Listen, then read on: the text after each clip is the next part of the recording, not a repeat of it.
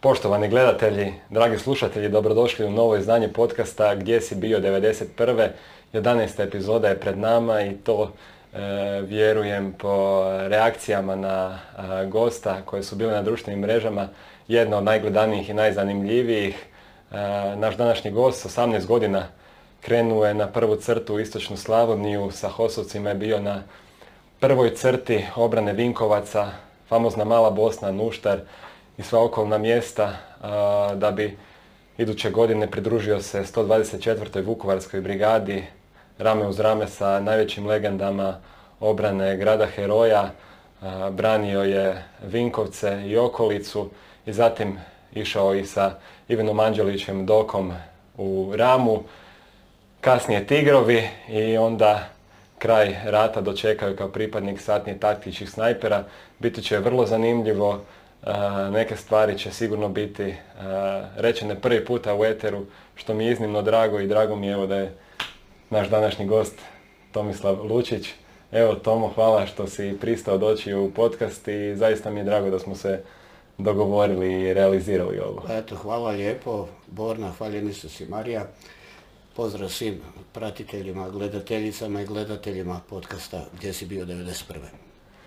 Tomo, za početak, poklončić mali, evo da imaš za uspomenu što si bio, možeš otvoriti, pogledati, izvaditi. Jedna majica. Hvala lijepo. Nadam se da će ti veličina biti dobra, Dobro, ako ovaj- ne bude, budemo zamijenili. Još uvijek sam šlank, pa mislim da će biti dobro. A, lijepo.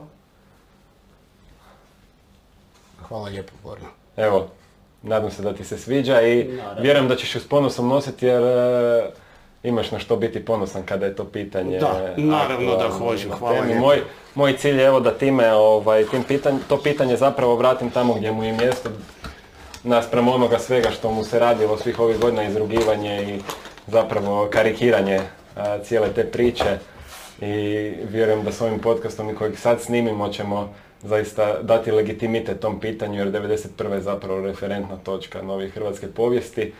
E, pozvati ću gledatelje da e, kupe majci iz kolekcije Domovinski rat HR u kojoj je i majca koju je dobio Tomo gdje si bio 91. u kojoj su i majce sa motivima poznatih ratnih fotografa. Evo konkretno ja nosim majicu Sigurnost, stup sigurnosti Jadrana Mimice. U ponudi su još i majice koje, sa motivima koje su fotkali Željko Gašparović i Zoran Filipović, poznati ratni fotografi. Eto, na taj način možete podržati moj rad jer sav ovaj sadržaj koji stvaram zapravo dajem vam ga besplatno, a vaša je dobra volja ako želite podržati me i na neki način e, da se sve to i dalje može e, nastaviti ta priča i da mi bude lakše realizirati ova snimanja pomoći eto kupnjom jedne majice, ne mora biti za vas, možete pokloniti lijepi poklon, nekom dolazi u lijepoj poklon kutiji, tako da u svakom slučaju, evo iskoristio sam priliku za, za kratki EPP. se Eto da je ja ovaj, apeliram gledateljima i gledateljicama u, u prvom smislu ovaj, da pomognu malo emisiji i podcastu i da se razvija u smjeru istine o Domovinskom ratu. Nećemo krenuti od 91. To trebamo ovaj, već sad trebam promijeniti naziv podcasta jer već sa nekoliko gostiju krećemo od 90. Konkretno krenut ćemo od eh, 13. svibnja 90. Zapravo je tada sve za tebe krenulo na neki način. Da, 13.5. poznat datum ovaj, neodigrane utakmice Dinamo Zvezda, kad se dogovorili, ajmo reći, planirani neredi ovaj, sa strane, ajmo reći, srbočetničke, neću reći bande, nego jesu, ovaj, gdje su htjeli izazvati sukob. Na, na jedan način im je to uspjelo, ali smo mi reagirali kao navijači Dinama Boysi, ovaj, tako da smo išli odgovoriti i suprotstaviti se tome. Za sve nas je ovaj rat počeo tada, taj dan.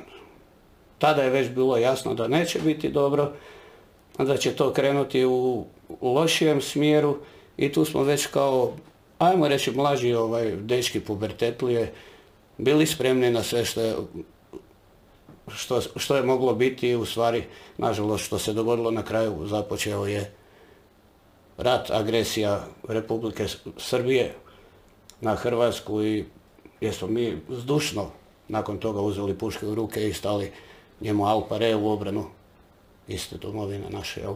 A to je 13. svibnja. E, prije njega, jesi li mislio da će se dogoditi to što će se dogoditi? Jesu li postojale nekakve naznake da bi zaista moglo doći do nereda sa Delijama? Kako je bilo ozračje u gradu među Bad Blue Pa ovako već nacionalno ta ovaj, nabojnost se osjetila i prije samog tog događaja kroz utakmice koje su se odvijale, odigravale, nebitno na prostorima bivše Jugoslavije, vidjelo se ko šta i kako misli.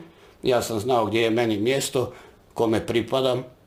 Ovaj, tako da nije to ništa bilo toliko čudno i naočekivano, ali da će u tom razmjeru ovaj, se dogoditi, to baš nije niko od nas mogao pretpostaviti. Jel? Koja je tvoja perspektiva tog cijelog događaja? Ha, gledajte, ovaj, moja perspektiva je ta da sam bio mlad, naravno nisam dao na svoje i ušao sam otvoreno sa svojim bojsima u sukob, pokušavajući doći do do Delija i spasiti ekipu na južnoj tribini koja je nadrapala, ajmo reći, jel, gdje su oni provalili.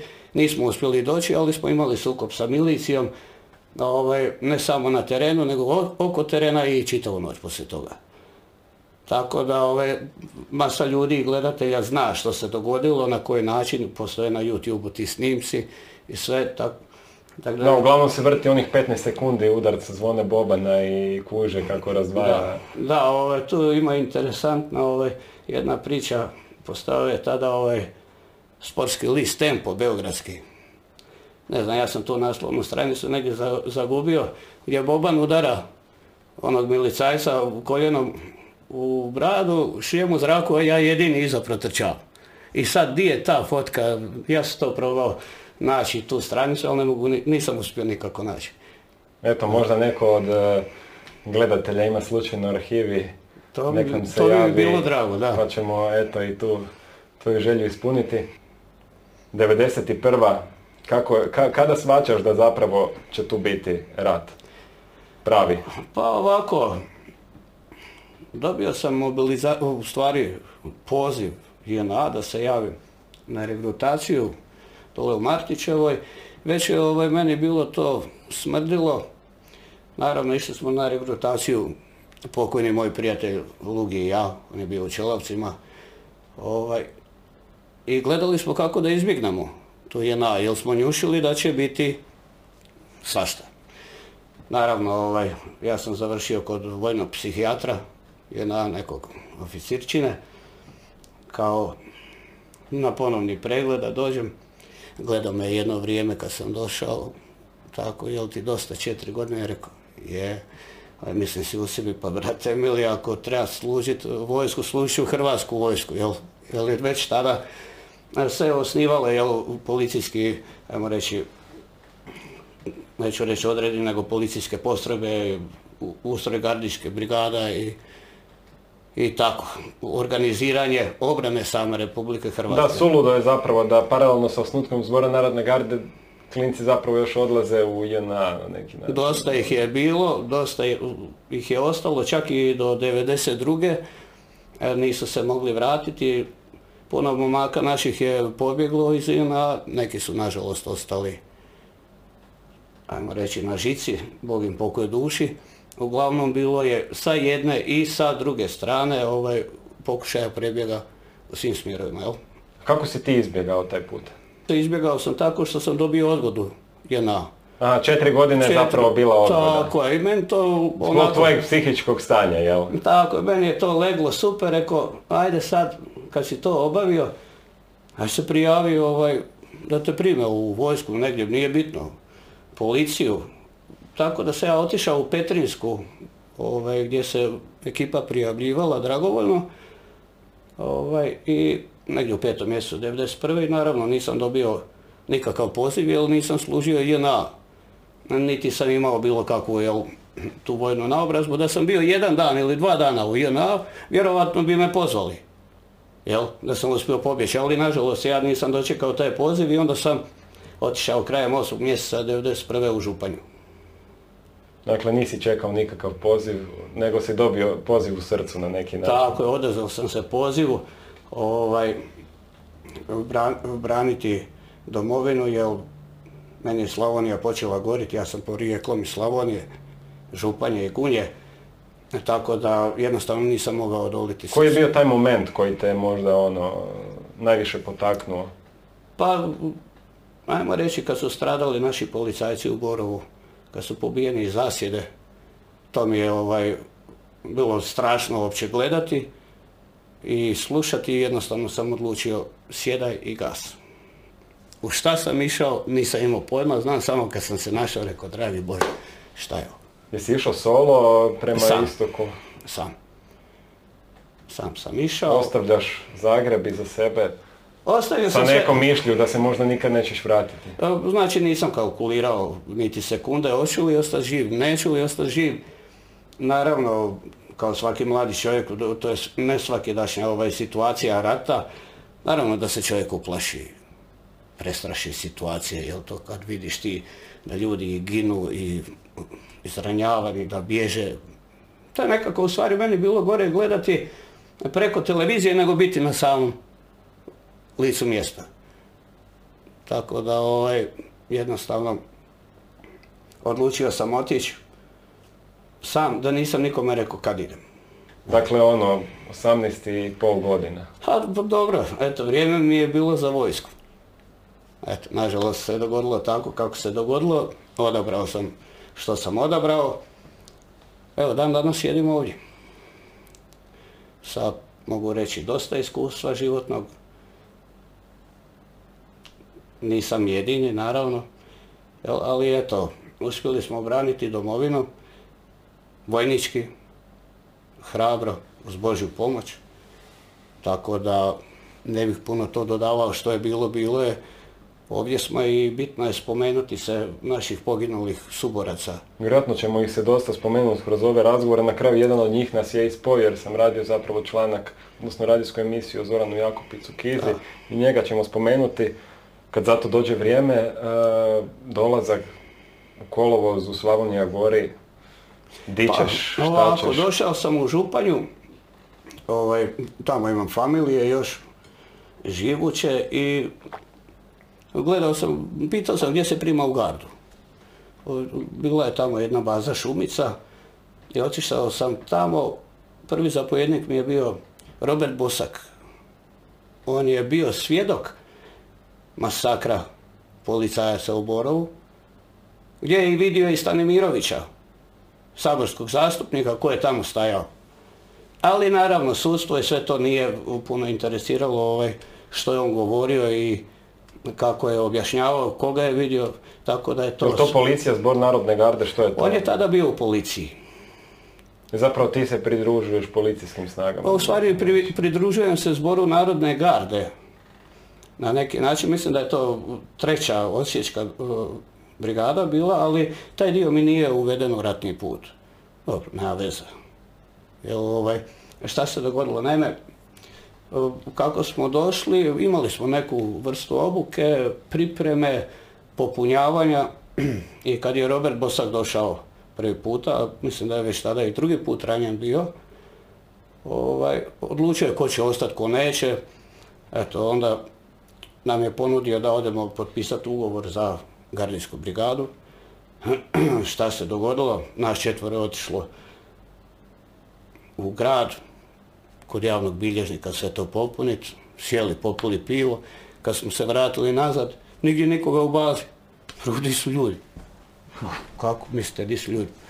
Pa di su ljudi, di je vojska, ono, nije nas bilo sat vremena. Veli, došla su dva autobusa, pitali su ko ide za Vukovar, ko je digao ruku, ru- digao je, sjeli u autobus i otišli su. Tako da, ovaj, ja igrom slučaja nisam završio u Vukovaru. Ne znam, moja, moja je slobodna procjena da ne preživio vjerovatno. znaš nekog od te ekipe koja je otišla da si ostao s njim? Pa, e, da budem iskren, znaš šta, evo, dosta je to davno bilo, ovaj, u prolazu je masa ljudi ovaj, Da. se izmijenjala, tako da neka imena posebno ne, ne pamtim. To je bilo kratko vrijeme, onda sam ja, I tako ti završio na suhom.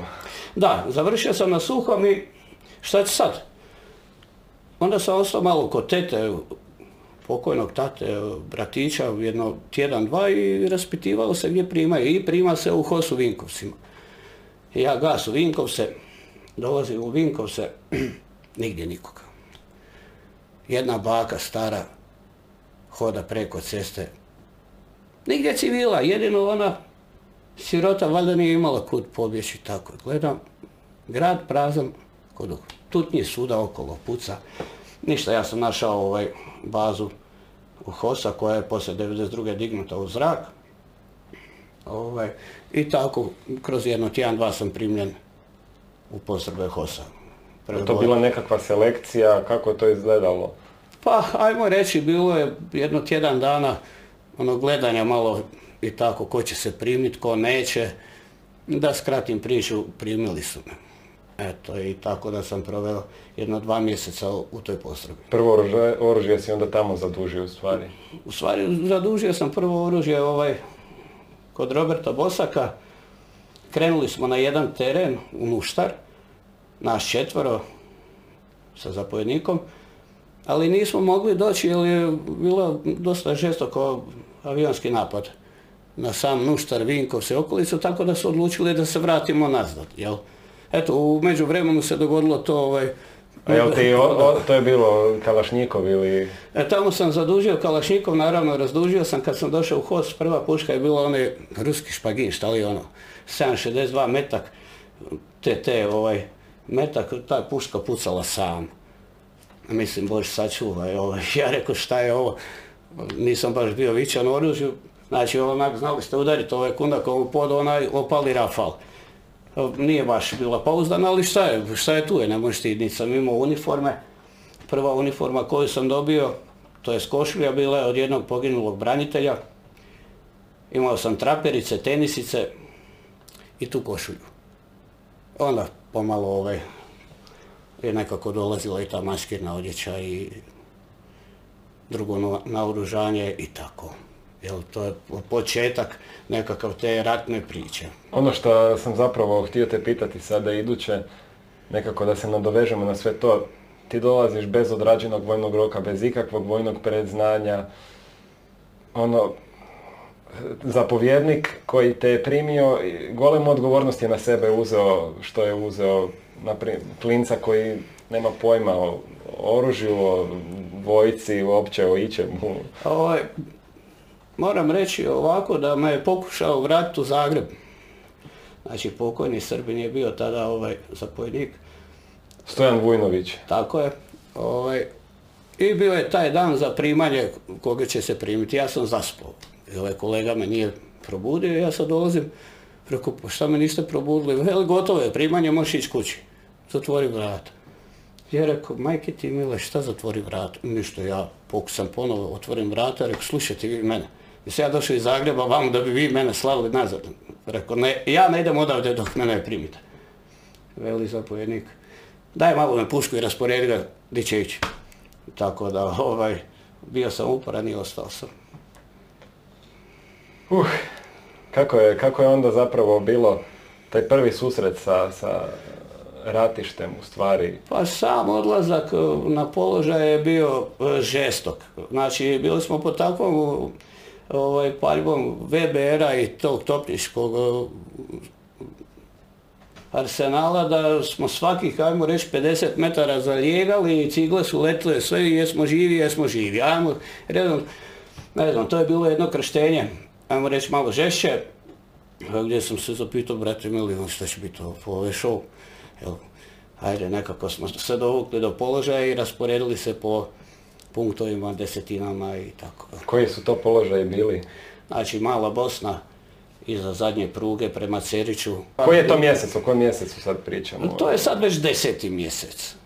Deseti mjesec, ovaj, i ona kuća dakle, koja je imala Cerić je okupiran, Marinci su okupirani, Nuštar i Mala Bosna su... Nuštar, Nuštar se držao, Mala Bosna se držala, ovaj, Nuštar se dobro obranio, nisam bio tada ovaj, kad je bio taj napad četničke horde Jugoslavenske narodne armije, jel, takozvane. Ovaj, ali eto, Bogu hvala, ljudi su uspjeli odbaciti njihove snage i sačuvati Vinkovce. Jel da su Vinkovci pali, vjerojatno bi pala i Županja i otišli bi prema Đakovu brodu, jel, u svom naumu i zaokružili Osijek, vjerojatno, jel, strategiju sad, da ne nagađam, sad bilo kad bi bilo, jel. Kako je ta ekipa bila u Hosu? Kakvi su to ljudi? To je šareno društvo. Pa bilo je šareno društvo, gledajte, ovaj, upoznavali smo se u hodu. Trebao si brzo procjenjivati kome možeš vjerovati, kome ne možeš vjerovati. Ko kako misli, ko kako ne misli, ko šta radi, ko će ti ponuditi uh, čašu vode, ko neće, ko će ti reći ajde jesi, ko zna kaš jest, ko... i tako, jel? Bilo je dosta, ajmo reći, pa ne stručnih ljudi kao što sam i ja bio, ali to je, to je bilo toliko opasno da su ljudi gubili glave nekad i sami od svog naoružanja jel, ili ranjavanja suboraca i tako. To nije bilo samo tamo, to je bilo svuda. Da, to je na neki način tabu tema Da, da. rata o kojoj se ne priča. Da, tako da, tako da je trebalo biti, bio sam vrlo oprezan i oslanjao sam se na instinkt, na unutarnji glas. To mi je dosta pomoglo. I S kim si se najviše možda zbližio tamo? S, koji, s kim te unutarnji glas? Aj, ima jedan dečko, poginuo je. Moje godište, zaboravio sam mu ime. Ove, Gvozdanović iz Đakova, on je bio ranjen kad je taj momak poginuo.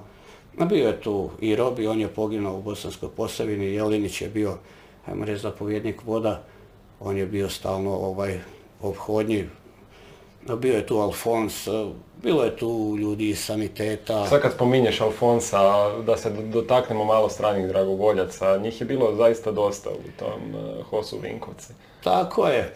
Ove, počeli smo kopati bunkere, u, u- ukopavati se, znači utvrđivati obranu i tu, su, tu je bio Francuz. Ne znam ko je obilazil, ja sad ne bih htio govoriti da ne bi krivo rekao ime, ko je obilazio položaj i govorio ovo nije dobro, dublje kopaj, ne znam, znači organizirala se ta obrana gdje smo mi, ajmo reći, utvrđivali se. Ovaj, ne znam da li dosta kasno, ali tad je bilo to vrijeme. E, velika pomoć nam je bila od iskustva stranih ratnih dragovoljaca, koji su već imali, ajmo reći, negdje iskustva ratovanja po svijetu, nije bitno gdje. Oni su nam ulijevali, ajmo reći, neku sigurnost i učili nas ono nečemu što ne znamo.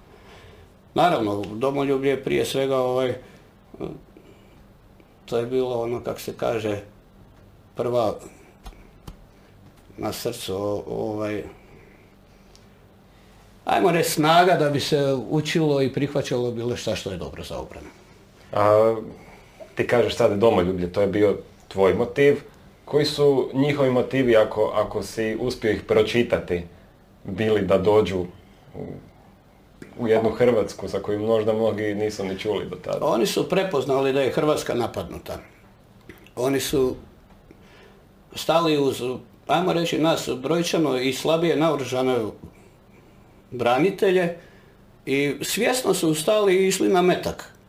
Tako reći, jer su znali protiv kakve se sile bore i tu im ja skidam beretku do poda, jer su došli čak tako reći položiti svoj život da bi obranili nekoga ko je slabiji.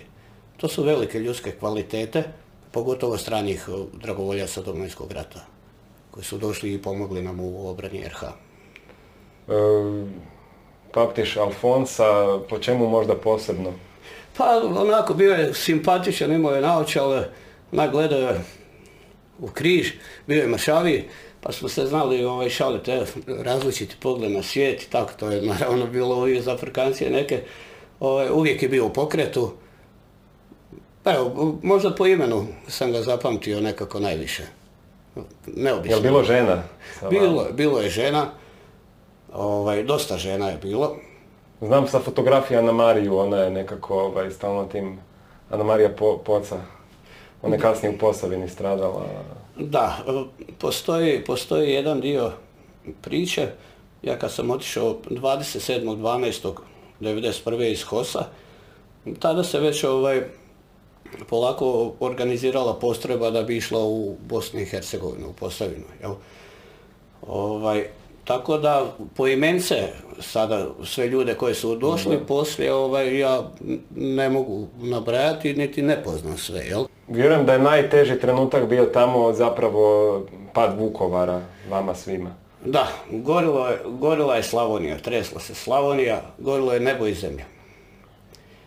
Ja sam se u jednom trenutku zapitao, pa Bože dragi, šta ja radim ovdje? Biću iskren, u meni je glas ovaj, zazvonio, imaš braću i sestre. I taj tren ovaj, sam ja shvatio u stvari, da meni mjesto tu, da se ne bojim.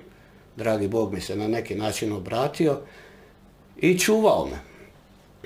Da, Vukovar je padao, znao sam ovaj, biti na straži po noći, to je bljeskalo, to je onako, ajmo reći, ono, bilo strašno i zemlja ovako podrhtavala. Znači, pola Slavonije se treslo. Šta su oni prolazili tamo u Vukovaru, to, to je katastrofa. Ja koji sam gledao 90 km zračne linije sa tog položaja tamo, šta se događa, ja sam rekao, Bože dragi, šta će to biti? Naravno, svi znamo šta je bilo. Uspjeli su u svom naumu, razrušili su Vukovar, jedan predivan grad, ne samo njega, nego pola Slavonije. Pobili su ljude koje nisu trebali, nisu smjeli, bili su zvijeri, znači u interesu im je bilo da nas sataru. Kakva je to logika, kako je to razmišljanje tih barbara, to svijet nije baš vidio. u svakom slučaju oni su to nastavili dalje. Po čitavoj Hrvatskoj poslije Bosni i Hercegovine, evo, najočitiji primjer je Srebrenica. Znači, ja sam znao, ako, ako krenu dalje, da će nas tamaniti redom. Znači, trebalo je u svakom slučaju zaustaviti ih, Vukovar je, ajmo reći, podnio najveću žrtvu. Slomio je kičmu Jugoslavenskoj narodnoj armiji i tim četnicima i dao nama vremena da konsolidiramo snage i da uspostavimo obranu da bi, da bi zaustavili napredovanje. Zanimljiva je baš e, tvoja na neki način uloga oko vezana uz taj pad Vukovara, odnosno okupaciju Vukovara i dolazak e, ljudi koji su krenuli u proboj spasiti se iz tog obruča. Da, ovaj, eto, tako je valjda sudbina htjela. Ja sam tada vršio dužnost zapovjednika desetine ovaj, na punktu, pored pruge smo bili. I tu jednu noć gdje sam ja, još sad sam zaboravio ko sa mnom nastraži, Naravno, noć, rekao, Baja idem zapaliti cigaru, sagnu se dole, zapalim cigaru, dignem glavu, gomila ljudi ispred mene. Stoj! Stali smo. Ko ide? A ko je tamo? Pitaju on. Ja gledam tu, tu ima i civila, evo onako u mraku raspoznajem, ja odmah kažem, ovdje su Hosove postrave, ko je vođa grupe? Veli Jastreb. Ja sad gledam, očekujem, ovaj, nisam ja znao da je stariji Jastreb otišao, da je mlađi Jastreb tu ovaj, Rekao, pričekajte malo doću provjeriti kolonu i rekao kolegi koji je bio samo, rekao, brzo diži sve iz podruma i jednoga da digne zapovjedništvo sve, jel, na noge. I da skratim priču. ne moraš skraćivati, ne moraš. Između, između mene i Jastreba, ja sam rekao, dolazim sad pred vas i držao sam uperenu pušku. Ja sam već sada bio na Nišanu, tu se bacili i Frenk i, i Mađar i još njih par koji su imali na oružanje. I kad sam prilazio, rekao mi mali spusti pušku. Ja sam skužio o čemu se radi, spustio sam pušku. I onda, ovaj, ponovit ću se opet, Aloy Horvat, mali dečko, 11 godina, iste kolone, istrčao, ovako me povuče za rukav i pita, Čiko, Čiko, jeste vi naši? Ne moram ponavljati se da mi je suza krenula, digo sam ga i rekao, ljudi, ajmo odavde sa te pruge što, što prije, jer bilo je opasno za sve da se tamo zadržavamo. Tako da eto, meni je, meni je bilo drago u konačnici što su se ljudi spasili. Što nisam bio kreten i počeo pucati.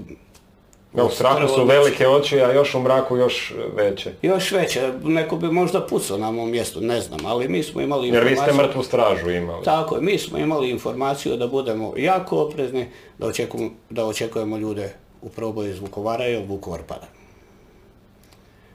Jesi kasnije sa Borkovićem evocirao koji put uspomenu na to? Pa nismo nešto stigli ovaj, konkretnije razgovarati o tome, jesmo se vidjeli, upoznali, tako popričali, on zna ko sam ja, ja znam tko je on, ovaj, Ali eto, valjda će biti jednog dana prilike da sjednemo i pitam kako si. Jastrebe, šta ima, eto. Nije daleko, evo to je isto u Zagrebu. Da, i za oborova.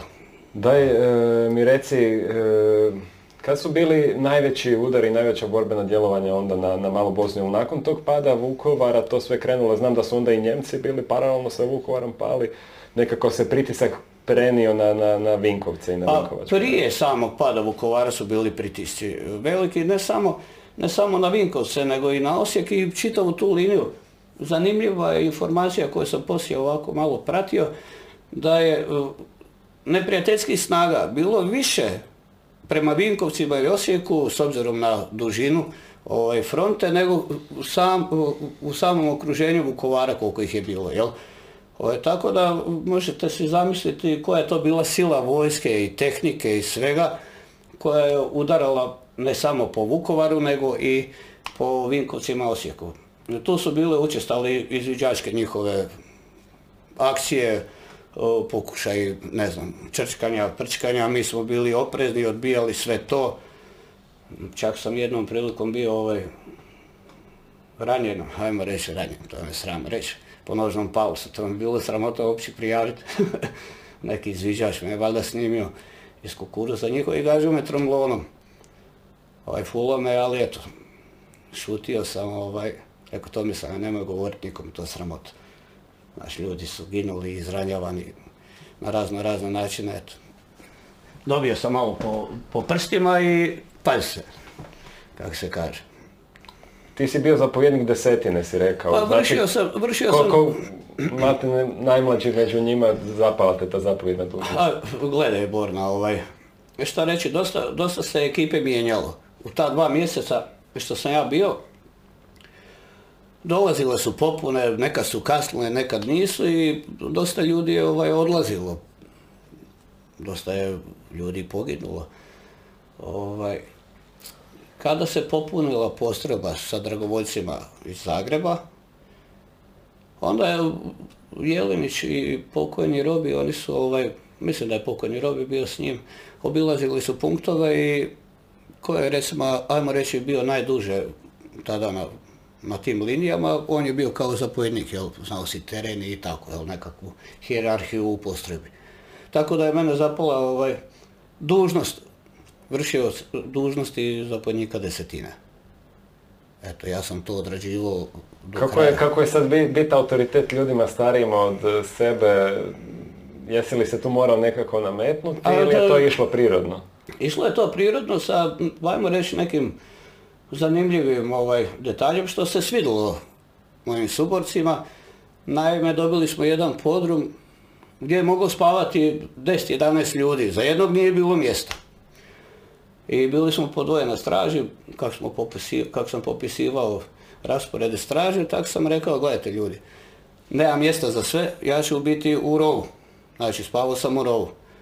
Dvojica stražara, rekao sam, kada jedan ide po smjenu straže, budi me. Tako da smo uvijek bili po dvojica. Tako da sam ja spavao u, rovu jedno, nemam pojma, nisam koliko, desetak, 15 dana, dok nismo promijenili položaj. I to se njima svidilo, s obzirom da nisam nikog drugog posla, nego sam ja otišao. Što ću sad? Jel? Normalno da im se jasno, i meni bi se svidjelo da ne moram O, spavati. Eto, to je, to je jedna dogodovština. bilo bi nezahvalno izabrati tog jednoga. Upravo se o tome radi, ja sam tada dobro shvatio ozbiljnost situacije da jednostavno sam donio odluku tako kako sam donio. E, Rekao si da su se oni privlačili kroz kukuruze, jeste li vi zapravo minirali okolni teren, kako je to izgledalo? Je, e, bio je miniran okolni teren, ovaj, negdje više, negdje manje. Nažalost, Bogdanovci kad su padali, stradalo je dosta momaka u našem minskom polju. Jedan od njih je Dane Petrović iz Vinkovaca. On je nažalost ovaj, dotakao antensku protutenkovsku minu i ostao bez obe noge i jedne ruke. Ali evo dan danas je živ i podružimo se, a uređujemo u vrt, nekako prijateljski, tako tu se podružimo, bar jedan po dva put godišnje. Da. Eto, tako, da mogu reći da nekom te mine nisu baš bile dobro došle.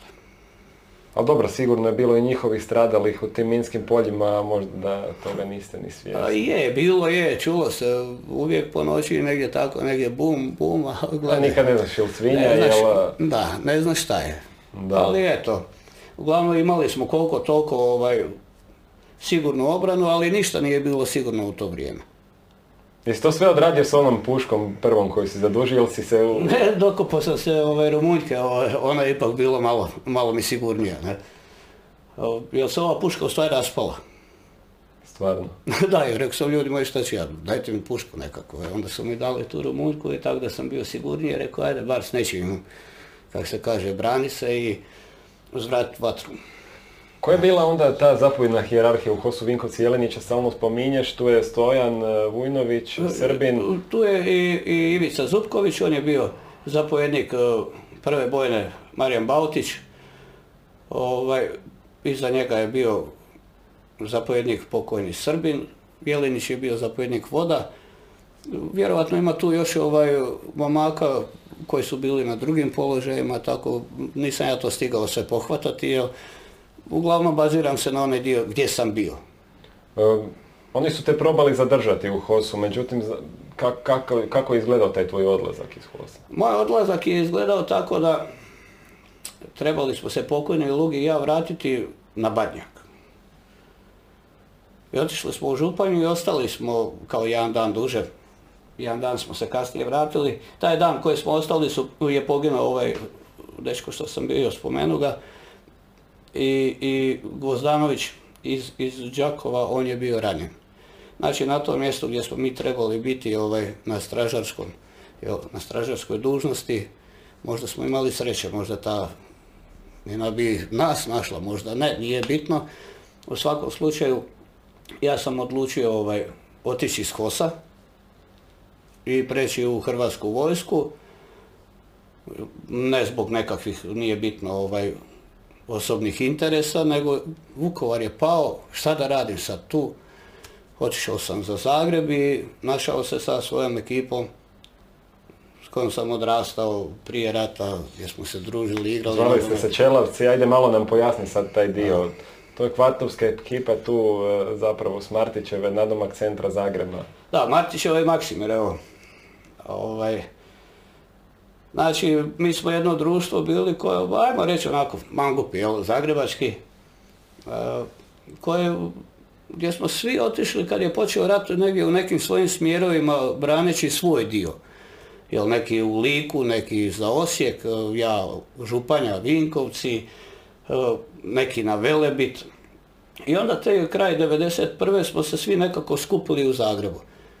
I kako je Vukovar pao, na televiziji je bilo ovaj apel,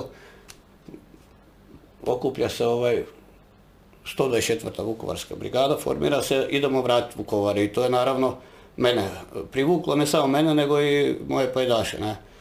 I mi smo se dogovorili, rekao idemo se prijaviti i idemo za Vukovar, naravno.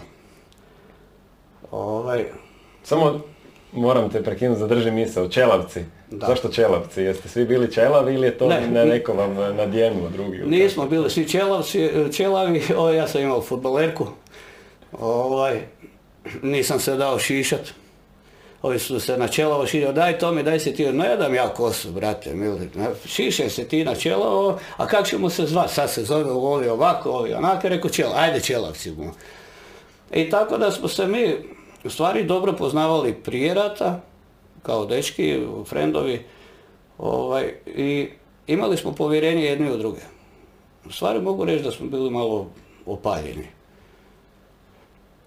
Pristupili smo u 124. Vukovarsku brigadu koju su osnovali Ivan Dok Anđelić, Ivica Arbanas i heroji ovaj, obrane grada Vukovara gdje, gdje je nas ovaj, primio po, zapovjedniš- po zapovjedništvo pokojni Željko Žac Špiljar.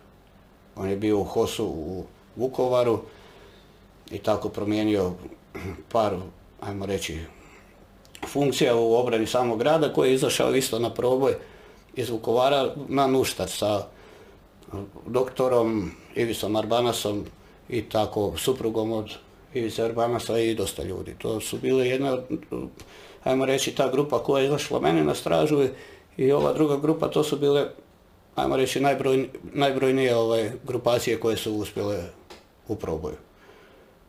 Koliko je, koliko je otprilike bilo ljudi ove koja je tebi naišla na stražu? Bilo stotinjak? Pa 200? ne, to je oko 40 malo više ljudi, ali to je čisto dovoljno. to su se grupe razdvajale i raspadale. Tako je. Masa ih je, koliko čujem, ostalo. Nikad ih nisu našli. Da, nalaze ih nažalost sada svake godine imamo vijesti. Tako je, malo ovaj, malo. Da ne bi krivo rekao podatak, ali mislim da je jedno 400 ljudi koji su krenuli u proboj nisu izašli. Nemojte me uzeti zdravo za gotovo, ovaj, ali to je informacija koja otprilike mi je kroz razgovore ostala u, onako, Špiljar, Anđelić, Arbanas, to su ljudi sa iskustvom, sa, sa karizmom. a, To su fantastični ratnici i ljudi, to je, to je bilo ovaj, jedna, ajmo reći, ono, simbioza iskusnih, starijih ratnika i nas mlađih ovaj, čelavaca, nije se znalo ko je šešaviji, ovaj, da ne kažem luđi. Mi smo samo trebali rekao, daj nam naoružanja, daj nam cigarete, daj nam da imamo šta jesti, ne pitaj nas puno, pusti nas. Tako da smo mi ovaj, izvršavali te izviđačke i diverzanske akcije skoro svakodnevno, gdje se to svidjelo našim zapovjednicima, koji su rekli, pa gledaj ove dečke, ono, svi bježe, traže razlog da pobjegnu, nekako oni idu tamo na, na prvo mjesto gdje bi u stvari trebali i ovi ići. I gdje su oni ovaj, nas zagotivili jako i čuvali nas i nudili nam sve što trebamo, u stvari prihvatili su nas kao svoje sinove. E, To je velika čast bila tada, evo i dan danas oni koji su živi, ovaj, čujemo se, družimo se, u kontaktima smo i Koja je razlika sad, kad smo već tu, sad svježe, organizacijski, e, HOS, Zbor narodne garde? Vjerujem da je bila očita ta nekakva... Pa naravno da je bilo promjena, sam početak rata je nosio to svoje, gdje su ustrojene postrojbe, ajmo reći policije i zbora narodne garde koje su, ajmo reći, bile onako malo bolje upućene i obučene, naoružane. Dok neke postrojbe u nastajanju i rasformiranju nisu poprimile taj ozbiljniji dio, jer jednostavno, gledajte, ta 91. je toliko šarena bila, da bilo šta reći o, o, o ustroju Hrvatske vojske, zbora narodne garde ili policije, ne mogu reći da je bilo savršeno. Bilo je savršeno da smo uspjeli zaustaviti agresiju, to je bilo savršeno. Nakon toga su se počele postrojbe, ajmo reći, profesionalizirati, e, selektirati od e, gardijskih, e, domobranskih pukovnija i tako, gdje je već, ajmo reći, u 124. Vukovarskoj brigadi to se počelo primjećivati. Naime, heroji Domovinskog rata, naš koje smo spomenuli, Ivan Dokanđelić, Ivica Arbanas, oni su, mi kad smo preuzeli položaj u Nuštru prema Vukovaru, oni su podigli skroz liniju obrane prema Četnicima, tako da se oni ne mogu puno razmahivati, da su nam odmah tu blizu, ako dođe do bilo kakvog kontakta, da se može reagirati. To se nama svidjelo gdje smo mi, eto, Čelavci, uvijek non stop nešto prčkali. Tamo je bila ona isturena kota, jedna kućica razrušena. Sveta Ana. Sveta Ana. Da, prema Tamo ste držali položaj. Da, tako je. Tamo smo držali položaje jednom prilikom kad smo imali izviđanje pored farme Hendrikovci i tako, ovaj, četnici su nas primijetili gdje je ovaj, ranjen bio od, granate Frenki, isto ovaj vukovarski ratnik, gdje smo ga, ajmo reći, izvukli nazad, vrijedno je spomenuti i tog čovjeka. E, on je u stvari isto izašao meni na proboj iz Vukovara. Eto, tako da ovaj, ta simbioza mog istočno slavonskog ratišta je usko povezana sa svim braniteljima tog dijela. Spomenuo si da ste išli do farme Henrikovci, to je već dosta duboko u neprijateljskom teritoriju. Koliko ste išli tako ono? Pa gledaj, gledaj, ovaj, nije to toliko duboko, jer nije Vukovar daleko bio. Mi smo znali doći samo iza čoška i gledamo vodotoranj, jel? Znali smo im često, ovaj, ha, neću govoriti po danu i po noći, ovaj, postavljati zasjede, izviđanja, čak smo imali pokušaje ovaj, vojnika JNA da prebjegnu ovaj, na našu stranu, čak smo i njih pokušali izvući, nažalost, njih su ovaj četnici otkrili i likvidirali. Gdje nam je fijasko, nismo uspjeli. Ali eto, što reći, mi, mi nismo ovaj, čučali, mi smo rekli, ako ste vi nas, sad ćemo mi vama pokazati, doste u naše dvorište, e sad ćete vidjeti, vi, ti imaš raketu, a ja ću tebi doći ovako, pa si ti misli, baja moj. Znači, malo smo se držali ono, ne pravila ratovanja, nego smo improvizirali kako, šta nam je palo na pamet i kako nam je palo na pamet. Tako ste zapravo na neki način i, ako sam dobro shvatio, ucijenjeni zbog tih svojih aktivnosti. Da, ovaj, prešli smo u šumu Durgutovicu. Malo lociraj, lociraj samo. To je, znači, kod Ivankova e, prema selu Karadžićevu, to je, ajmo reći, jedan, jedan klin. Malo sjevernije. Da, jedan klin koji je išao između Osijeka i Vinkovaca prema Đakovu, ajmo reći najistureniji dio. I gdje smo ovaj prvi dan kad smo došli, otišli u izviđanja i vidjeli, šta smo vidjeli, rekao dečki, idemo tu. Napravi darmara. Da. Sada ne idemo u detalje, odmah smo mi prvi dan imali nešto što smo napravili, što se njima nije svidilo ovaj, vojnički, gdje su pozvali, ajmo reći, te elitne svoje postrojbe tih belih orlova, ne znam, da li su bili Arkanovi tigrovi. Uglavnom bili su jaki igrači. Bili su, bili su fajteri, moram priznati, nisu bili bezazleni. Ali bez obzira ovaj, što su oni bili takvi, mi smo isto bili sa svoje strane dosta ono, ajmo reći, zeznuti da nismo ovaj, popuštali tu. Jer smo imali čak i par sukoba s njima u među prostoru ovaj, gdje smo se sreli i naravno pofajtali se ko, ko je deblju stranu i zvuk. Jeste odmah znali da su oni oni? Odmah, odmah. Jel ih vidiš na 2-3 metra u pol bijela dana. I onda si misliš, rekao, sad ako se usereš, gotovo si, nema tu reakcije, to je, nema tu nekakve reakcije, ono, planirane, to automatski reagiraš. U toj jednoj akciji u susretu je i nažalost ranjen pokojni Kizo od svoje ručne bombe. Pokojni Kizo i pokojni Haš su bacali ručne bombe jer su ovi poslali svoju izvidnicu koja je otišla na našu odstupnicu, a svoju odstupnicu stavili preko puta grmlja nama. A rekao, brate mili, ništa, to treba ovaj riješiti i tako da su bacili ručne bombe, jedna je nažalost pala, zapela na grane gdje smo svi ovako, da te u glavu ne pogodi, jedna je kuglica našla svoj put i pogodila je Kizu u glavu. Kizo mene pita, to mi šta mi je sokom, znači glava mu je ovaka bila. Rekao, Kizo, sve u redu, lažem, ne znam šta mu je sokom. Bosanac mu da pištolj, rekao, dečki, ja ga idem izvući van. Znači, van stroja je i ja ga izvlačim van. U tom trenutku nailazi ta četnička banda, ekipa koja koju čujemo, samo polako, samo smireno, bez panike, bez panike i gledamo ih na dva metra, tri. Znači gledamo u njih, oni gledaju u nas i ja ne znam kako nas nisu vidjeli. I gdje držim kizo, ja kizo, pištolj, ja pušku i rekao sad metak u čelo. Ništa, prođu oni i dođu do ovih svojih dvoje mrtvih. Znači tu su još pokojni Haši Bosanac i ja s Kizom rekao Kizo ajmo do kukuruza e pitam ga Kizo jel možda je sam? Rekao mogu, idem ja po dečke nazad. S njihove strane je bio kanal, s naše strane njiva jedini ti je ovaj zakon bio krtičnjak. Rekao, brate, mili, šta da radim, ja dečkima pokažem, tu sam i pogledam. Znači imam ih na nišanu i kalkuliram. Jedan ako se dokopa kanala, ili dvojica imaju zakon, može još neko stradati od naših. Jedan od njih ovaj, je brzo shvatio čemu se radi i rekao, ajmo brzo, brzo dole svi u kanal. Ja rekao, ajde dobro, spustili se oni, ja dečkima rekao, ajmo van se izvući, izvlačimo se.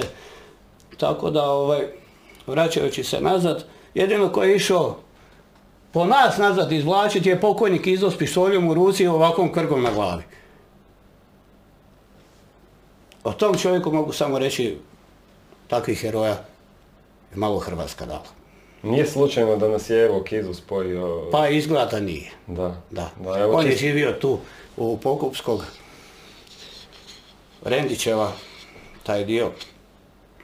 U stvari susjedni kvartovi smo bili, odrastali smo zajedno. Ja sam slučajno nabasao u jednoj knjizi na njegovo ime, vidio datum rođenja, ime oca, majke i shvatio sam da moram napraviti priču o tom čovjeku i da to zaslužuje. Evo, da, je- da je trebalo proći 25 godina od njegove smrti, jer na kraju od posljedica tog ranjavanja je Da. zapravo on preminuo. Ta kuglica se očito malo pomaknula i Da, evo, ne, ne znam što bi točno rekao, obdukcija je svoje pokazala, nisu na, uspjeli naći kuglicu tamo gdje se učahurila, prošetala se negdje, čak i nije bitno, otišao je, da. prerano je otišao.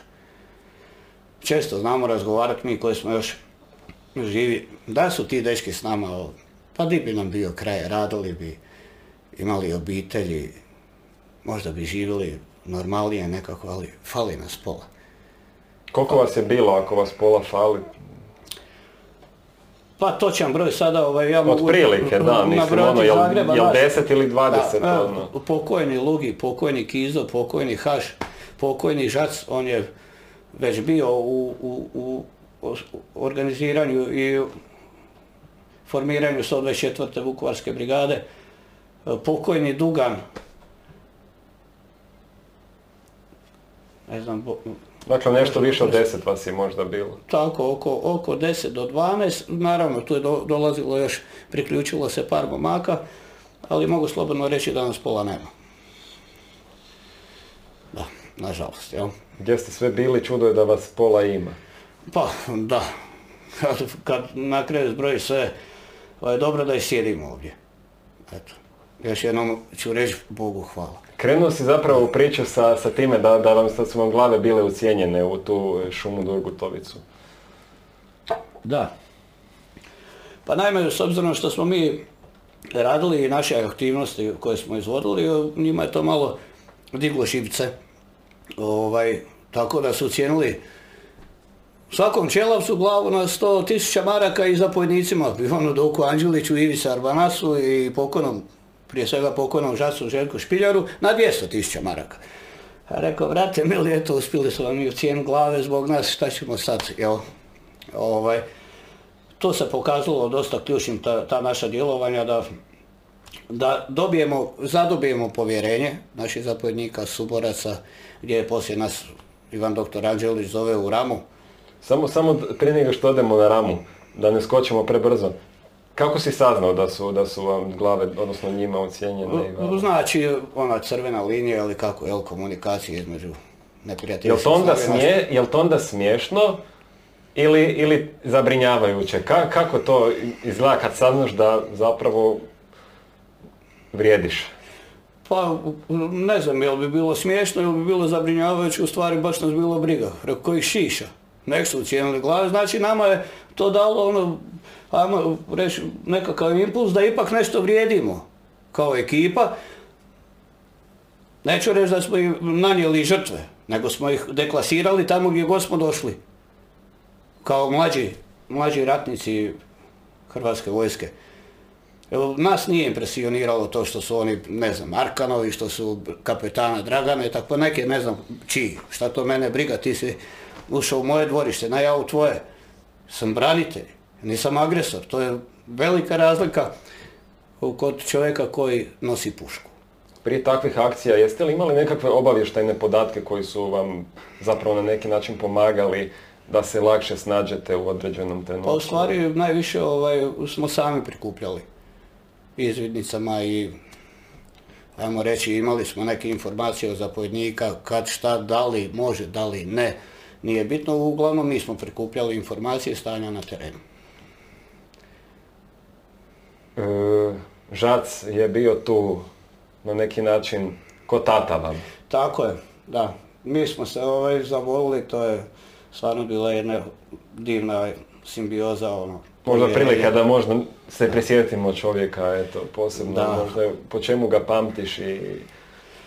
Pa evo, mene osobno, kroz jedan razgovor, kad smo pričali, rekao, Žac, Daj mi reci čovječe, kako je to bilo u Vukovaru i sve to, kako, neki su izašli, neki nisu, bamte, tamte. Da on mene pogledao onako mudro i rekao mi ovako, slušaj to mi, svaki onaj ko je osjekao uho nekome, nije izašao iz Vukovara. Svaki onaj ko je ukrao bilo šta, nije izašao iz Vukovara. Svaki onaj koji se, ne daj Bože, ogriješio zločin, nije izašao iz Vukovara. Gdje je on meni išao odmah usaditi ona, u nekakvu moralnu vertikalu u, tog ratovanja, da budeš čovjek, ne zvijer, jer lako je postati zvijer svakome od nas. To je mala, tanka linija. Znači ja sad sam zarobio nekoga, e sad ću ja tebi glavu osjeći, jel? Mislim, nema smisla, jel? Tako da sam se ja ovaj, dobro tu analizirao njegovu rečenicu i rekao svaka ti čast što si mi to objasnio. To me je, ajmo reći, sačuvalo u moralnom i etičkom ovaj, mom nastupanju obrane Republike Hrvatske da ostanem koliko toliko čovjek. On je od raka preminuo kasnije. Tako je, on je ovaj, bio pun gelera iz Vukovara, bio je ranjen poslije kao pripadnik pete gardijske brigade u Mostaru, gdje je dosta naših ljudi stradalo. Kad je bio ranjen, pričala nam je jasna njegova supruga, ovaj, veli, samo je vikao, gdje su moji čelavci sada, gdje su moji čelavci sada.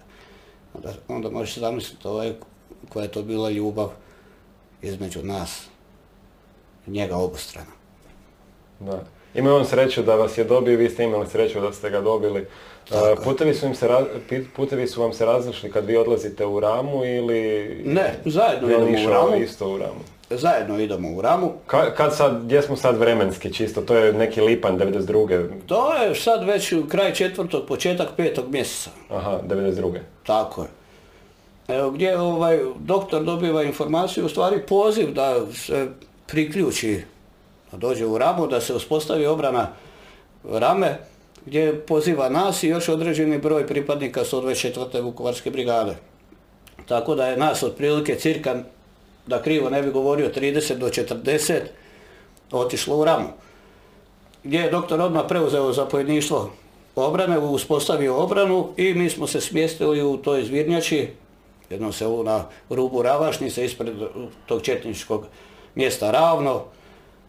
I tamo smo započeli ajmo reći, obranu tog kraja. Kakve su bile tamo borbene aktivnosti? Svi znamo Kupres Livno, da je gorilo tada. Uh, Kupres je već bio okupiran u stvari. Uh, kakva je situacija na Ramskom bojištu?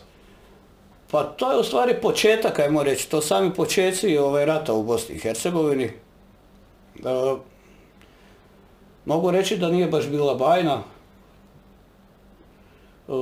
dosta momaka je ovaj, iz tog kraja, ramskog kraja, stalo u obranu svog kraja, ne samo rame, nego i šire područja. A dosta ih je već bilo u Domovinskom ratu. Tako je, jasno da to se ne smije zaboraviti. Jako puno ljudi iz Bosne i Hercegovine su bili pripadnici postrojbi Hrvatske vojske. Tako da ovaj, mogu samo reći da i bez njih ne bi bilo Hrvatske. Ovaj, da skratim priču, ili da uspjerim, pozicionirani smo bili u, u Zbirnjači, gdje smo u, stvari obavljali izviđačke ovaj, radnje i, hajmo reći, diverzije i obuke ovih mladih momaka iz HVO-a ovaj, i sudjelovali smo, tako reći, aktivno u svemu što se događalo. Od, od obrane same obrane Ravašnice, za uzimanja Zvirnjače, jer to da su Četnici uzeli, vjerovatno bi rama pala, prozor bi pao i oni bi imali onaj prolaz između Splita i Dubrovnika, jel? Onaj, jedan dio petokrake, to im je bio zacrtan. Nisam niti znao da ta kota je toliko bitna što smo uspjeli sačuvati i vratiti, ovaj, dok mi nije to zapovjednik Ivan Dokanđelić rastumačio. Što tamo sa, sa tog ramskog bojišta? Dosta ste se vide zadržali tamo, oko, oko pet mjeseci ste bili na tom području, četiri, pet mjeseci. E, vjerujem da su ovi gledali u vas kao bogove tamo kad ste stigli. Pa, ajmo reći, ovaj, da. Mi smo znali ići u izvidnicu i došli su dečki, ovaj, mladi dečki, iz prozora dečki mi hoćemo ići s vama. Rekao, kućite s nama, pa dajte ljudi, pa kako ćemo naučiti ako nećemo ići s vama? I to se nama svidilo. Ovaj, rekao, svaka čast, dečki, ajde s nama. I tako da smo ono pomalo, malo po malo, ovaj, oni su brzo upijali sve što smo mi znali, učili u hodu, kao što sam ja učio u hodu, tako su i oni. I gdje, gdje su to ovaj, izrasli momci u vrhunske branitelje i ratnike koji su branili svoj kraj, naravno tako i čitavu Republiku Hrvatsku. Kako je bila situacija s muslimanima? Jesu li se oni isto uključivali u te postrojbe domaće HVO-a? Mi smo bili zajedno tada, muslimani i mi zajedno smo branili te položaje do određenog trenutka.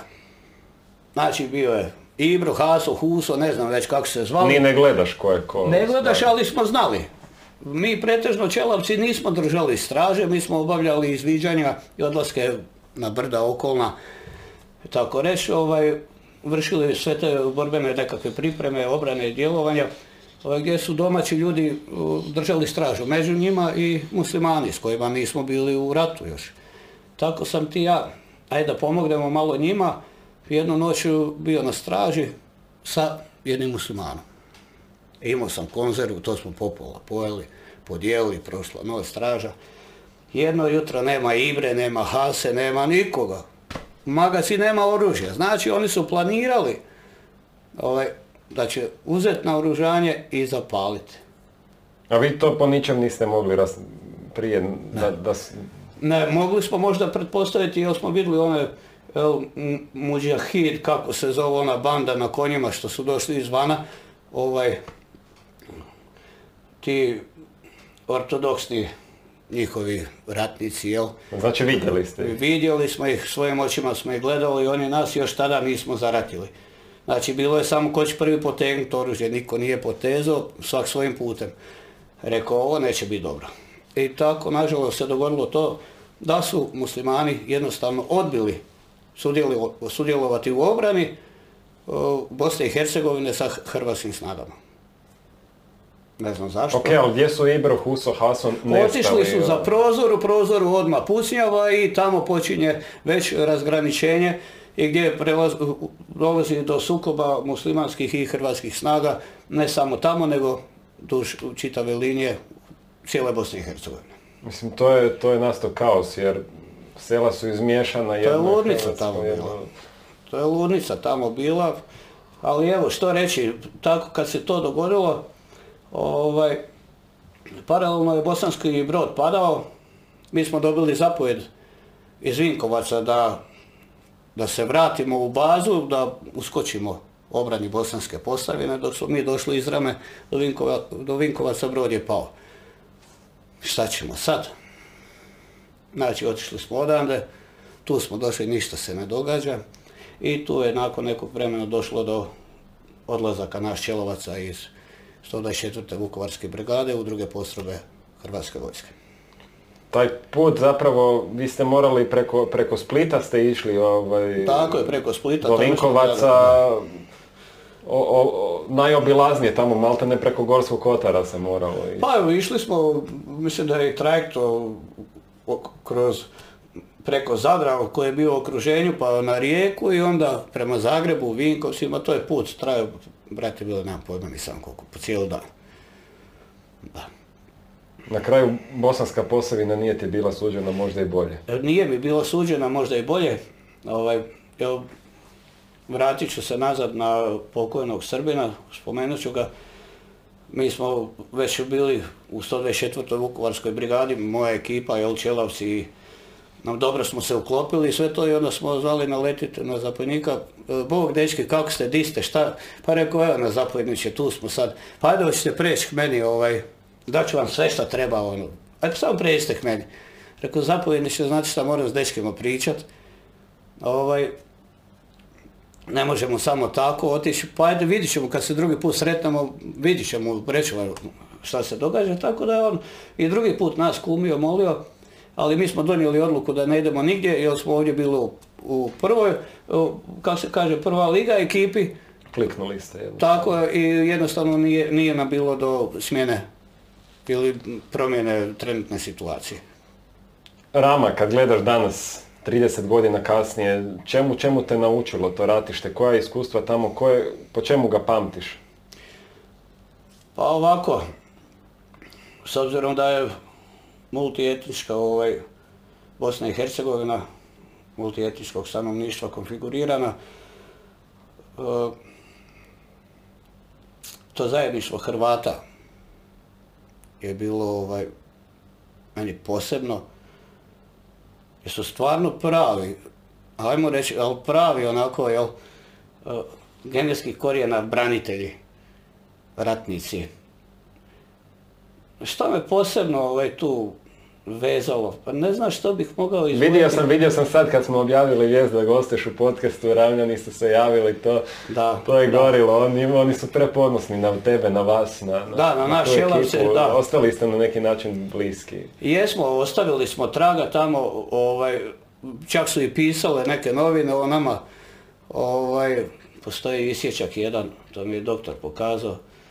Ali samo hrabri ramljaci i čelavci mogu izvijesti, izvijestiti ovaj stijeg, hrvatski stijeg u četničkom selu Ravno i danonoćno bdjeti da ga nik- niko ne skine. Ko bi pokušao to skinuti, taj bi prešao u novi kvalitet života, to je smrt.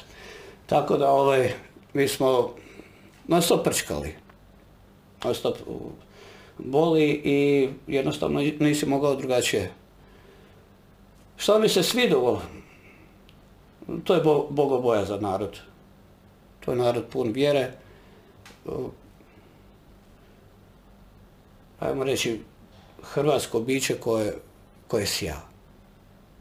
Eto, to su ljudi preponosni, to su ljudi koji su, eto, I na kraju Rama se održala da, na kraju se dobrim dijelom, iako se na tom, ajmo reći, sjevernom dijelu općine dogodili su i najstrašniji zločini u Da. tom ratu i, i U Uzdolu samom, Uzdol, jasno. da. Nama je pripadnik Čelavaca, pokojni Haš. On je poginuo u akciji Tvigi 94. Iz pravca Uzdola u oslobađanju od muslimanskog jakog uporišta koje je napravilo zločine u samom Uzdalu gdje su ubili 43 ljudi, žena, djece, što vojnika i tako. Tako da ovaj, i po Hašovoj žrtvi vas pamte suborci, ratnici, jel, kao i pokojni Kizo, pokojni Haš je bio jedan od rijetkih koji je išao na metak. Stvari mi smo svi išli na metak. Sam neko imao sreće, neko nije. Tako da ovaj, vežu nas jako lijepe i tužne i ružne uspomene. Eto, Haš je nekako obilaznim putem se vratio na to područje. Rekao si da ste se na neki način raspršili. Da, To je Haš je, je ovaj, donio odluku da se vrati nazad, jer je tamo imao dobru ekipu ovaj, i doktor mu je u tome pomogao, jer je dok, doktor znači porijeklom Ramljak, ovaj, tako da je Haš ostao tamo. Ja sam prošao jedno vrijeme kroz Tigrove i dalje već sam bio u specijalnim postrojbama glavnog stožera Hrvatske vojske. Jel bila neka, jel si rekao ajde idem sad predahnut kad, kad si se, kad eto, kad si se vratio iz eh, BiH? Ne. Ili, ili jednostavno nema? Nije bilo uh, puno ovaj predaha. Mislim, s obzirom na intenzitet ratovanja, dođe do nekog zasićenja, ne samo psihički, nego i fizički, jel da? Dođe tako, ja sam vrlo brzo prešao u prvu gardijsku brigadu sa Bosancem, Čelavcem isto, je, tu je Amir bio koji je isto prešao u prvu brigadu, isto Čelavac. Ovaj, I gdje smo otišli na Dubrovačko ratište koje je već bilo oslobođeno. Ajmo reći, 3-4 mjeseca ovaj, metak se nije tamo palio, možete zamisliti ovaj, kako je nama bilo, jel, meni, otprilike, ne puca se ništa, šta ću tu, brate, mili, ono. Idem tamo gdje se puca, gdje treba pomoći, tako da je- sam ja otišao iz prve brigade, pa da li sam pogriješio, nisam, neka to, ovaj, bude, nek visi u zraku pitanje. Tada sam imao jedno pola godine pauzu, jer nisam jednostavno više, nisam se mogao svrstati. Gdje, kako. Nažalost, tu su prošle neke akcije, hajmo reći bez mene, kao maslenica, jel? To je oslobodilačke akcije oko Zadra, Što mi je krivo što nisam sudjelovao, ali šta ću, eto, tako me zapalo da nisam, nebitno. Jedna od zanimljivijih stvari u Rami je tada smo mi bili, osim što smo bili, jel, tako, branitelji, ratnici, dokopali smo se harmonike. A ja inače sviram harmoniku i sad pokojni Haš i Ivica Križetić, ja se dogovorim, ajmo se mi privući četnicima tamo, one vrtače pred ravno idemo mi malo osvirati. I po noći ove, dođemo tri vrtače i rekao, dečki, ovako, on je po okvir svjetlićih metaka, jedan i drugi s lijeve i desne strane. Ovaj, ja rekao, prvo ću jednu pjesmu za njih, onda ću jednu za nas. Ali ja kad počnem svirati, svaki jedan svjetleći metak u zrak. Znači, prvo jedan, pa drugi, pa tak. Ja dobro jutro četnici, počinje kulturno-umjetnički program. Jedna pjesma za vas, ja žikno kolo. Bam, bam, i dobro osviram i to njima, jel, harmonikom i puškama. A sad jedna pjesma za vas. Spustila se, bam, ustam, bam. Osvirao mi, to je, to je, ajmo reći, show jedno desetak minuta. Tada sam prvi put u životu čuo prirodu kako šuti. Znači tišinu sam čuo, čitav onaj kraj, sve to, znači ništa se nije čuo, tišina je galamila. Rekao, dečki, am polako mjesečina, neka, rekao, klis, odradili smo svoje. To ako postoji tamo koji životni živući četnik s one strane, ovo ovaj, možda može potvrditi, mada imamo informaciju da smo potukli sve one domaće četnike tamo u Ravnu. Pa sad ne znam da li ima ko potvrditi ili nema, ne pokojni Haš. Zna, a Ivica još živ, pa... Spomenuo si Amira. Da. E, Amir je iz Maksimira. Musliman. Da, Amir je musliman. Amir Lelić? Ne. ne. E, Amir Čehajić, on je živio tu u Maksimiru, odrastao sve iz iste ekipe prije ratne i tako skupa s nama odlučio se priključiti obranu RH. Kako je, kako je on se snašao u tom sukobu, vi ste mu ekipa, odjednom nema tamo Hase i Ibre. Nije, nije njemu bilo to lako, ja vjerujem, ali znao je on gdje je njemu mjesto. Ove, ovaj, na kraju, na kraju priče, eto, mi smo, mi smo iz, izbjegli na neki način taj sukob sa muslimanskim oružanim snagama, jel? Ja recimo nikad osobno nisam ratovao protiv muslimana. Ne znam. Potrefilo te. Tako me potrefilo i to je to. Sada sam trebao ratovat, ratovao bi šta sad. Jel, ko da svi možemo biti na svim mjestima u isto vrijeme, ne možemo, jel? Jel ima neka epizoda iz Tigrova koja je vrijedna spomena da, da tu bi je možda istaknuli u podcastu ili jednostavno je to bilo na neki način vrijeme koje... Pa ima recimo to, taj dio gdje smo mi držali položaje, ajmo reći, bilo je dosta mirno, i gdje je naravno moj bosana Čelavac našao se sa dvojicom tigrova i dogovorili sastanak sa četnicima iz Trebinja, negdje među prostore. Ja sad gledam, majke ti mile, imamo informaciju, nalaze se naši i njihovi idu pit. Gdje sam ja okrenuo svo naoružanje prema položajima četničkim, tu snajper, tu, ne znam, mitralje, sve pripremio, rekao sad nemam pojma šta će biti. Šta im je? Nisam ja ni znao da je Bosanac dok se poslije nismo vidjeli. Joj, tomu bio sam sa Četnicom. Majke ti Bosanac ti izbio s njim? Pa rekao, jesam. Šta je bilo? Veli, donijeli mi litru Badulovu konjaka, donijeli oni. I sjeli, ostavili, kaže, na oružanje, neću spominati imena naših momaka, drugih koji su bili. Veli, populi mi to, kad bio je jedan četnik iz Trebinja, Radivoje Bijelica, zove.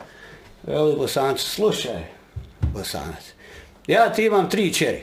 Ovaj rat kad se završi, dođi vamo i bire koji hoćeš.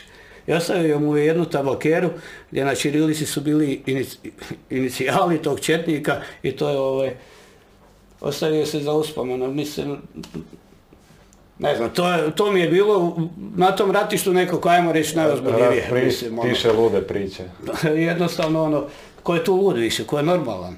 Jel nije bilo, kad sam ja bio tamo nije bilo nekih borbenih djelovanja osim... To je već bilo, konavle su bile oslobođene... Tako je, Savtat je bio u našim rukama sve, znači oslobođeni ove Dubrovačke Koju, zaleđe. koju, koju bojnu ste potpali?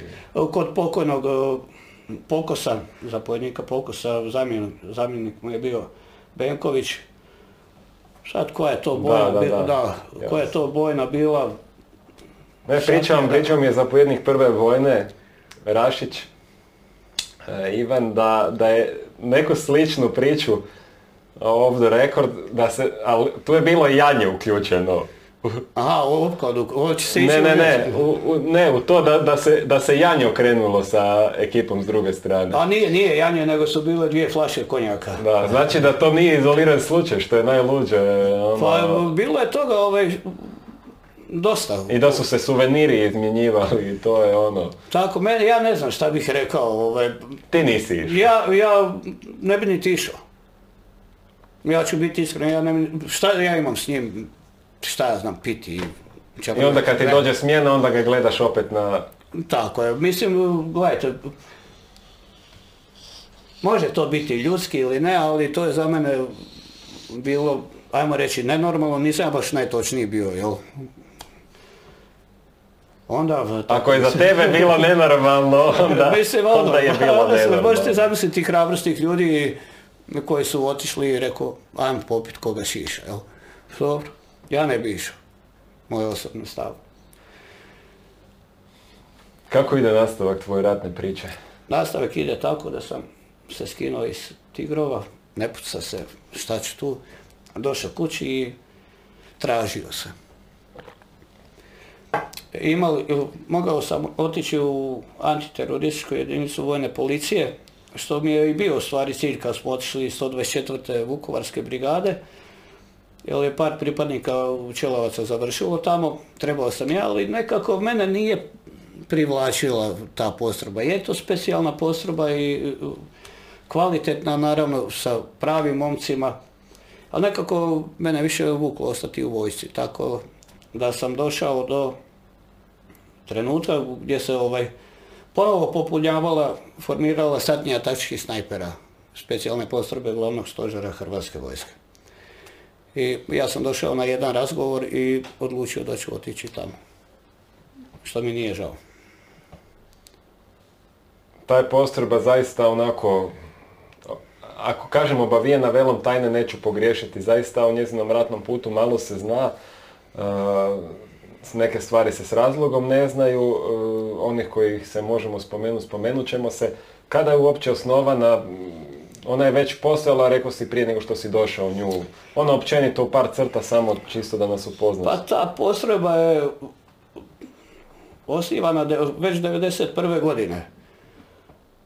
To je pokojni Štakor bio koji je otišao za Vukovar i sa Merčepom, Rosom i tako zapovjednicima nekim osnovao tu, tu satniju koja je imala borbena djelovanja već u, na samom jugu Dubrovnik, e, razno raznih akcija 91. 92. godine, ustrojavanja i mogu reći da taj, taj dio, naravno, nisam bio u toj postrojbi. U nekom trenutku je došlo do gašenja te postrojbe i gdje su zapovjednici koji su ostali rekli nećemo ugasiti, ajmo dalje ovaj, to razvijati. I gdje smo mi oformirali, gdje smo, ajmo reći, skupili određeni dio prekaljenih Došlo je do reseta na neki način. tako je, prekaljenih boraca, ratnika iz razno raznih postrojbi iz cijele Hrvatske, tako i BiH i koji smo se skupili na, na jednom mjestu gdje mogu reći da je to bila fantastična ekipa s kojom si mogao odraditi sve ono što smo, recimo Čelavci i mi odrađivali, to sam mogao računati da će biti Ako tako. su Čelavci prva je obitelj, onda je ovo bila druga obitelj. Tako je. način. To je bila zadnja obitelj, ratna i evo. Još uvijek je. Još uvijek je. Još uvijek se držimo, još uvijek se vidimo, još uvijek se čujemo. Naime, sama postrojba je prošla otprilike 59, kako bi je informacija zadnja dana, 59 borbenih akcija. Što nije mali broj za malu postrojbu. To tog reseta kad si ti postao pripadnik njezin ili komplet od početka do kraja. Naravno, sudjelovali smo u na južnom bojištu, akcijama skok 1, skok 2, ljeto 95, Maestral, južni potez, Oluja naravno sa te strane i Do kraja zapravo. da, do kraja. Treb- da, da je išlo do Vukovara, išlo bi do Vukovara. Da je, da. Ali e, da se zadržimo na početku, postoje, jel, kako je bila ta selekcija? Ti si dakle išao na neki razgovor, jesi li tu trebao imati neko predznanje u snajperskom gađanju ili je to sve bilo jednostavno u drugom planu, a da je u prvom planu bilo to tvoje iskustvo? Pa mislim, predznanje neko, naravno u borbenom smislu je trebalo imati, da li to snajper, da li to izviđač, diverzant, nije bitno šta, nekakvo ratno iskustvo si trebao imati, naravno nekakve papire gdje si bio, što si radio, jel da možeš pristupiti takvoj postrojbi. Bilo je selekcije, bilo je obuka, masa je ljudi otišlo, odustalo, jer nisu mogli izdržati taj tempo obuka i smjernice koja, koja se ovaj, vodila u profesionalnom smjeru, jel? Dakle, obuka je išla nakon što je taj prvi nekako selekcijski postupak odrađen. Kako je ona izgledala, koji je vodio, ako smiješ reći i otprilike? Pa smijem reći, o- obuku su nam predavali brigadir Zulu, jedan od boljih ratnika i jedan od najboljih ratnika Hrvatske vojske. Dakle, nekadašnji zapovjednik Zulu. Bojne Frankopan. Tako je. Ovaj, to je bilo naravno još ovaj, ljudi koji su nas obučavali, gdje ja ne bi baš puno spominjao sve njih. Ali eto, ovo je bio legionar, čovjek sa Tako je. iskustvom Mi smo, mi smo imali sreće da su nas obučavali legionari sa velikim ratnim iskustvom, što nam je čast, ovaj puta pozdravljam, naravno i njih, ovaj, gdje smo puno naučili. Znači ono ratno iskustvo koje smo imali, tada smo uspjeli nekako, ajmo reći, kroz te dodatne obuke učahuriti da budeš kompletan. Gdje, ajmo, s vremenom dolazilo do obuke na snajperu, planinarske obuke, nije bitno, razno raznih obuka, da ne spominjem. Jel, kada pričaš o planinarstvu, jesu li vam e, pripadnici ove planinske satnije velebi držali obuku? Tako je, oni. Znači, spuštali smo se ovaj, iz onaj hotel Alan dole sa tim štrikovima, tamte, to je bilo dosta zanimljivo. Uglavnom bili smo os- osposobljeni za sve vrste terena, sve vremenske uvjete. Jesu li to i helikopterski desanti uključeni bili? Bilo je sve uključeno, znači, ovaj, Daj malo, daj malo, daj malo priče, to je ono Da. full zanimljivo. Da, ovaj, ajmo reći, potreba je bila sa šarenim obukama. Imali smo i, i pilota, imali smo i padobranaca, imali smo i alpinista. Ne znam da li smo imali mornariških foka, uglavnom neki su prošli silove obuke, ovaj, koje su se, bile su dvije u Hrvatskoj. Neki su pripadnici prošli te obuke, ja nisam bio na toj obuci. Uglavnom, skratit ću priču, bili smo jedna od postrojbi koja je imala, ajmo reći možda najbolji napad za proboj neprijateljskih crta i obrana, jel? Kombinaciji sa tim snajperima koje smo imali. S obzirom da se ne zna puno o, o toj postrojbi, neću niti ja puno govoriti, ono što se zna, Koji je, bio, koji je bio najzahtjevniji dio obuke, tebi osobno? Pa nekako se ja to sve sa lakoćom ovaj, odrađivao, s obzirom da sam bio mlad. A na kojem dijelu je, ajde preformulirat ću onda pitanje, na kojem je dijelu najviše otpalo onih e, koji su otpali? Na Velebitu. Trebalo je izdržati ovaj, taj teren, te vremenske uvjete i sve to. No tu, tu ih je najviše otpalo. Jer mi smo proveli godinu i nešto dana gore. Znači, To su sva godišnja doba. sva godišnja doba i mogu reći da je to predivna planina. Da. Ovaj, sama borbena djelovanja satnje i taktičkih snajpera nije da ne želim reći, nego ću ostaviti, neka ostane za nekog drugog ko će to reći, koji će htjeti reći. U svakom slučaju mogu reći da je general Rahim Ademi prilikom jednom, jednom prilikom pri dodjeljivanju odličaja i tako rekao da nije nikad boljom postrojbom zapovjedao. Zna, znalo je biti ovaj, dobacivanja kuharice i tako, kad smo mi znali ići na teren, nešto. Evo, vi ste jedini koji se vesele kad idete na teren. Da bi jedan doktor rekao ovako, slušajte, ovi rezervisti dolaze u bolnicu da bi izbjegli položaj. Gardisti dolaze za liječiti rane u bolnicu, a vi ste dolazili umrijeti u bolnicu. Evo tako su imali mišljenje o nama ljudi koji su se bavili razno raznim strukama, doktori, kuhari i tako. Ko je bio zapovjednik satnije? Je li ona imala nekog određenog zapovjednika ili jednostavno ste bili izravno pod e, zapovjednikom? odnosno- Imala, imala je postreba svog zapovjednika, neću ih imenovati, ovaj, ali smo bili pod direktnim zapovjedništvom generala Ante Gotovina. Znači, njemu smo direktno odgovarali za bilo što što se radilo. Jesi li ti tu imao nekih osobnih susreta s njime isto? Pa nekakvih velikih kontakata ne. U prolazu kroz obuku i tako nešto da, salutiranje i idemo dalje. Znači, zapovjednik koji je dobivao zapovjedi nam je prenosio i to je to. A ko ti je od tih legionara bio možda, e, naj, s kojim si bio najviše impresioniran? Je li to bio Zulu, je li to bio neko drugi? Pa, I zašto si bio najviše njime impresioniran? pa samim ti stavom vojničkim i to, tom obukom, mislim da se ne razlikuju puno jedan od drugoga.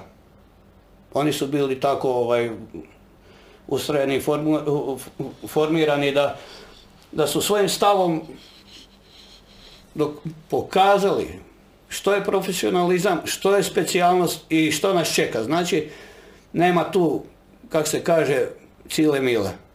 Trt mrt. Ideš, baja moj, ali ideš kako treba. Kao pravi vojnik,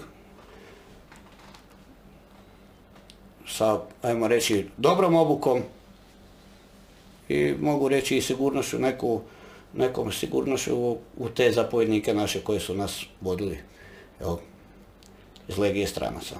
E, Kada je prošla sva ta selekcija, koliko je na kraju vas ostalo? Vi ste na papiru se zvali satnije, ali koliko vas je bilo de facto? Pa borben, borbeni dio postrojbe je uvijek bio varirao negdje od 20, od oko 30 ljudi. To je zapravo vod. Tako je. Ali dovoljno, ovaj, dovoljno obučenih i specijaliziranih da napravimo što smo trebali napraviti. Sve, sve zadaće smo uspješno izvršili koje su nam dane, tako da mogu reći da smo imali, u stvari nismo imali poginulih u samim akcijama, ajde na početku dok mene nije bilo, bilo je smrtnih slučajeva, pogibije u akcijama, ali nažalost nakon rata je bilo dosta suicida i nesretnih slučajeva. Da su ljudi jednostavno pomirali. To mogu reći, to, to ću otvoreno reći, tome je kriva Republika Hrvatska, nebriga o braniteljima, znači bacanje na margine, rješavanje viška vojske koji su bili problematični razguli, kojima je trebala pomoć razguli. Jednostavno ljudi su se našli u neobranom grožđu, nesretni zbog svega toga što su napravili, a dobili su od države, tako reći, šup kartu. Mislim, to je, to je jako teško bilo ovaj, nosi se s time, pogotovo nama mlađima. A šta sam ja došao do, doma sa 22-23 godine kad je rat završio. Šta sad? Kuda sad? Kako? I tako nas masa, jel? Nažalost, otišli su momci mladi. Jedna od najtužnijih i u stvari to je mene najviše potreslo. Ovaj, nakon svih tih borbenih akcija u Kninu smo bili, veselili se, svirali i pokojni Zoki, Zoran Grgac, sjedi ovak pored mene, kaže, to mi daj mi sviraj matu. Ajde, može, matu, Charlija, matu, sviraj matu, uzme pištolj i opali se metak u glavu i ubije se. Pored mene, tada sam ja u stvari, ajmo reći, otišao sa živcima. Mlad dečko, zgodan dečko, pravi ratnik, godište smo isto, život je pred njim bio. Jednostavno je otišao, odlučio otići. Nakon toga, ovaj... Pored te nebrige države, jel to i taj neki, ne znam sad, ja ne mogu uopće rastumačiti si, taj nagomilani stres i pritisak koji, koji se nije oslobađao nego čahurio te, te četiri godine u, u svima vama. Mislim, ne, Gledaj, mi smo to sve nekako na neki način, ajmo reći, držali u sebi. Kad je to sve stalo, to je negdje moralo vuknut van. Svi smo mi imali nekako te postratno teško vrijeme.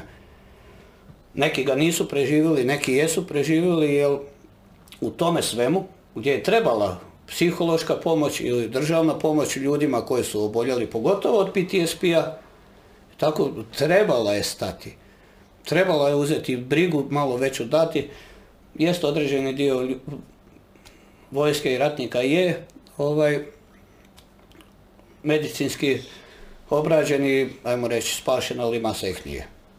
Jednostavno nisu imali sluha za određene ljude, određena mjesta, određene postrojbe, nije bitno država.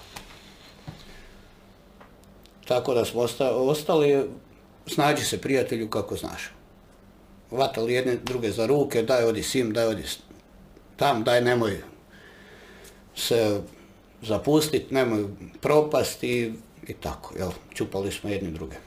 rekao si da ti je to bio najteži psihički moment zapravo u tom dijelu nakon rata kad je bilo gotovo. Koji ti je bio psihički možda najteži u, u ovom ratnom dijelu? Mislim, odmah mi, bit ću iskren, pada na pamet to ekipa koja je na minobacačima, ono, baci minu, granata odleti, bam, ko zna šta, di. Ti zapravo gledaš cilj kroz okulare. Mislim da je ono, ne mogu se uopće staviti u tvoju kožu. Ha, Gledaj, tako tako ratno stanje nije normalno stanje. Za niti jednu osobu, jel? Na ovom svijetu. Ha, gledaj, s obzirom da su oni imali sve to što su imali, pa mi smo isto nešto imali, s čim smo znali baratati, mogu reći da uh, taj snajper koji sam ja zavolio i dužio, s kojim sam volio raditi, nije bio samo za uništavanje žive sile. Naravno, bio je i za uništavanje tehnike. Imaš trocijevac, onaj protiavionski mitraljez, doboš gore, uvališ metak unutra i onesposobiš taj dio. Znači vidiš, ne znam, televizor, onaj uh, minu, jel, rasprskavajuću veliku, rokneš i, rokneš i minsko polje. Znači taktički je bio izveden na više strana. Ne bi ulazio osobno. Ti si nosio top ili snajper? Evo, Snajper ima još protiavionski top 20 mm koji je sam po sebi ovaj, bio preko 20 kg težak, ali to je bilo To oružje- trebaju dvojica nositi, jel se Dvojica, jel dvojica. to moglo uopće? ovo? Dvojica. Dvojica nose, ovaj, jedan teško. Može jedan nositi, ali brate ili ne možeš ti s njim balansirati kako treba. E, tako da, ovaj, ne bih ja pričao o tome kako je to gledat čovjeka kroz optiku. Da, mislim, nezahvalno je pitanje, oprosti što sam Da, sve to u redu, naravno, to, je da postaviš pitanje. E, To bih ostavio, neka Jasno. ostane, nek se ja nosim s tim. A spomenuo si svoj snajper, malo tehnikalije, da se njih dotaknemo, da pobjegnemo od ovih tema. Pa recimo samo, e, sama ovaj, ta puška je imala svoje performanse. Gdje, gdje nam je Bruno Zorica Zulu, zapovjednik, jako dobro obuku ovaj, proveo što se tiče samih tih pušaka, optike, balistike, vjetrova, ne znam, samih utjecaja pri pucanju. I tako da smo mi bili obučeni na 700 metara ovu čašu skinutu. To je bilo minimalna udaljenost. Naravno, snajper je radio do 1500-600 metara, čak i više. Bio je produktivan i učinkovit. Nije lako biti nekom na nišanu sa takvim naoružanjem. Mogu samo to reći. Pogotovo ako je onaj još koji moraš nositi s nekim drugim, znači odgovoran si za još nekoga tu ko se izlaže toliko. E, Da, To, to su, to su filmske priče, vjerujem. To, to su, ajmo reći, ovako, žestoke priče, filmske priče, ovaj, dobro si to rekao, gdje jednostavno, ja ponovit ću se, ne bi volio biti nekome s druge strane te optike. To je to. puška sama po sebi je imala svoj zahtjev, zahtjev način pucanja, držanja gdje ti jednostavno si morao znati zadržati optiku na cilju kad si pucao da ti ne pobjegne. Znači jedan metak mijenja poziciju, eventualno dva, mijenjaš poziciju. Ima dosta snajperista u Hrvatskoj vojsci koji znaju o čemu govorim, a u stvari neću reći puno. Jeste li vi bili nekako kamuflirani? e, Kako, kako je taj dio izgledao, kamuflaža? Uvijek, uvijek. Uvijek smo bili kao kamuflirani s obzirom na vremenske uvjete, da li je to bio snijeg, proljeće, nebitno šta. Naravno, tu, tu je trebalo ovaj, imati dosta snage igre živaca za višednevno čekanje određenih pokreta ili nailazaka i praćenja neprijateljskih ovaj, djelovanja. Tako da, eto, to širok spektar je biti Znači, pripadnik takve postrojbe, raditi sa takvim naoružanjem gdje ti trebaš biti, ako si već, ako radiš sa snajperom, gdje trebaš i biti i izviđač, i diverzant, i ne znam kakve sve o- o- osobine kao ratnik imati da bi mogao doći do toga da radi sa snajperom. tu su razni ekstremni vremenski uvjeti u igri. Koji su najekstremniji koji, gdje, gdje, si, gdje si ti vidio da je ono prešlo granicu ti? Je to bila zima ili vrućina? Zima. Zima, Velebit. A, šta reći, ovaj, surova, surova je. Surova je zima bila, znalo biti na Velebitu, pogotovo kad su bure, snijeg, kad zapada i tako, treba se ti kretati po tom terenu. Biti neprimjećen, preživiti sam vremenske uvjete. Pa sad, s obzirom na, na te godine, mogao sam, ajmo reći, sve vremenske uvjete proći i po kiši, i po snijegu, i po vrućini. Ni- Nije me nešto posebno, ovaj, ajmo reći, mučilo osim taj kamen, kamen, velebica, planina, kamen, to, to mi je ovo, sa ravnice bilo malo, malo neobično se priviknuti, jer tamo u ravnici kad je pala granata ili nešto, to je palo u zemlju, geleri su letili u slovo V. Ovdje kad je zveknulo, pa to je letilo sve, kamenje, geleri, brate mili, ne znaš gdje bi se sklonio, eto to je možda, što se tiče konfiguracije terena mi bilo nezgodno, ali šta reći, pardon, kako, kako meni, tako i svima, jel? Kako si doživio operaciju Oluja? Vjerujem da je to bilo ne samo emotivno, nego i sve, sve ostalo. Pa iskreno rečeno, fantastično. Prije toga su bile akcije sa strane ovaj, Bosne i Hercegovine gdje smo zauzeli Livansko polje, Glamoč, Grahovo i gdje, gdje bi se, mo- ajmo reći, dobila pozicija neka Hrvatske vojske da bi se mogla izvesti vojno re- redarstvena operacija Oluja. Mi smo otišli ovaj, na određene pozicije, čak niti sami nismo znali da počinje akcija Oluje. Kad smo saznali da počinje akcija, ba rekao to, Sokole pa to smo čekali. I onda naravno, u ta dva, tri dana, koliko je trajalo to sve, jel? Mi smo s ove strane čuvali i borbeno djelovali, čak imali bliske susrete sa četničkim izvidnicama, ovaj, jer smo i mi bili svuda negdje, jel? Među njima, oni, među nama, nebitno. Ovaj, u svakom slučaju moralo na visokoj razini, gdje smo, naravno, već obučeni i jedva čekali da se nešto dogodi, da napokon oslobodimo te naše dijelove, gdje nije bilo ovaj, straha ili pitaju hoću li ostati živ. Neću, znači to mi je zadatak, to mi je poziv bio, to, to sad treba napraviti. Osloboditi Republiku Hrvatsku. Moral je bio na visini. Moram priznati da je bilo ig- igara živaca sa, sa samim sobom. Znači gdje sam imao bliski su, susret sa izviđačima, gdje nam je naređeno da, da ne smijemo se pokazivati i javljati, je Baja naletio na nas. A meni je kolega veli, hoćemo ga, rekao, rekao, pusti ga, makni se sa strane. Moguće je da si i ti na snajperu nekom. Pusti ga neka ode, taka je zapovjed. Ove, tako da to je taj, taj dio gdje ti možeš borbeno djelovati, a moraš šutiti, u stvari zapovjed je da se pritaješ, ovaj, to je igra živaca. Ali kakva je tek bila kod njih igra živaca s obzirom na njihovu Oni su znali da imaju, oni su znali da imaju ispred sebe profesionalce, znali su da se ne smiju baš tako zezati, ali naravno, moram priznati kao branitelj, kao sudionik određenih akcija, da je bilo je među njima hrabrih boraca, koji su ginuli, ajmo reći,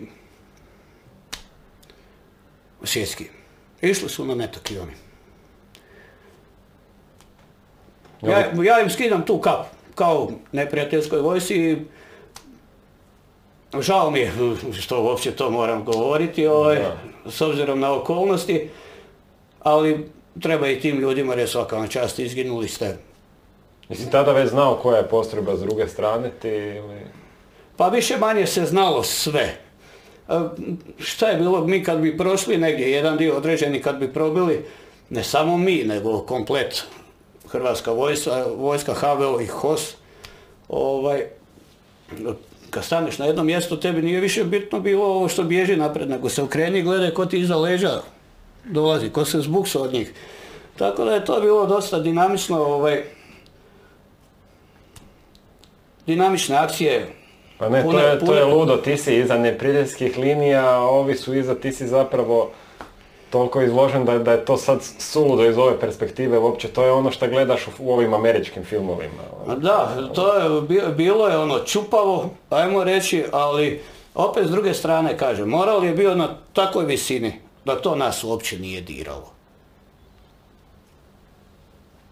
Ne znam kako bih to... Koji je objasnio. faktor, koji je tu faktor onda, eto kažeš, ovaj, u, tom tvom stažu, koji je bio otprilike dve godine ovaj, tamo, e, da nije bilo poginulih. Koji je to faktor osim sreće, jer tu naravno da je bilo Naravno, sreće. sreća je prvi faktor. Pa gledaj, metak kad ti zujne pored glave ili u glavu, ti, to je mala razlika, treba imati tu sreće, jel? Ovaj, bilo je ranjenih, da se razumijemo. Ali baš da je neko poginuo od mojih, pored mene, tada, tim akcijama, iz postrojbe, ne. Ginuli su nažal- nažalost ljudi iz drugih postrojbe. Evo spomenut ću se na šator planini prije same oluje. Bio je IDS, pokojni Erceg. Pili smo kavu sada, otišao je 20 metara dalje, pala granata, nakon 10-15 minuta čovjek poginuo.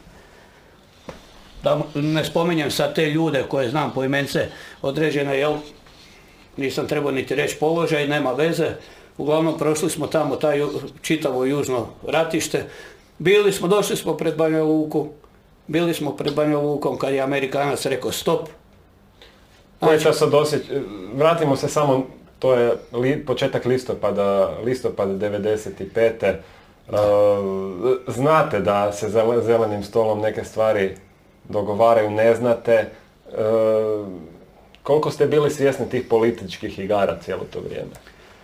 Pa no, nismo toliko bili svjesni političkih igara da će nas zaustaviti za tim zelenim stolom koliko smo bili svjesni da možemo do kraja otići. Znači mo- mogli smo dovesti Bosnu i Hercegovinu u mir, tako reći. Potući te četničke snage, sve i onda neka za zelenim stolom rade šta god hoće. Eto, nažalost, ovaj, nas su zaustavili, ovi su, bez obzira što smo mi dobili rat, ovi su dobili tamo nekakvu tu Republiku Srpsku, znači oni su dobili za tim zelenim stolom, a nisu trebali dobiti, trebali smo ih sve, kak se kaže, vojno srediti, ajmo Sokole moj, sad ti pjevaj tamo po Srbiji koliko hoćeš, a ne svuda okolo. Jel? Skratit ću priču, čast mi je bilo što sam sudjelovao u tim akcijama, čast mi je bila upoznavati te ljude, suborce koje su bili pored mene, ne samo iz postrojbe moje, nego svih postrojbi koje su sudjelovale u, u tim akcijama oslobađanja Bosne i Hercegovine i time same, same Hrvatske. Ovaj, ponos je biti pripadnikom tog vremena i biti svjedokom ovaj, toga. Kako se dogodilo, na koji način se dogodilo i osjeća se kao pobjednik na bojnom polju. A onda slijedi novo razočaranje, Vukovar. Pretpostavljam da si imao u glavi cijelo vrijeme, ok, ok, Vukovar koji ti je zapravo bio od kad si sa 18 godina ko klinac ono golobrad Nesuđen mi, otišao, nesuđen ono. mi je nekako bio. Ne, nesuđen mi je bio i da, jako dobro pitanje, sad Vukovar. Naravno, tu se odigralo politički tako kako se odigralo. Mirnom reintegracijom se to vratilo, što Jesu vas prebacili na to ratište kasnije ili niste otišli? Ne, ne, ja sam u krajem 95. godine, točnije 12, početkom 12. mjeseca, nakon suicida mog suborca, ovaj, odlučio sam otići kući, dosta je bilo. Nisam više ovaj, mogao, imao živaca. Ta mirna reintegracija je došla sama po sebi, jel? Na način da su sudjelovale te svjetske sile koje su odlučile o sudbini naših granica i, i tijekom dalje rata. Mogu samo reći da, da nije oluja napravljena, da nismo oslobodili taj dio, da nismo Bihać spasili.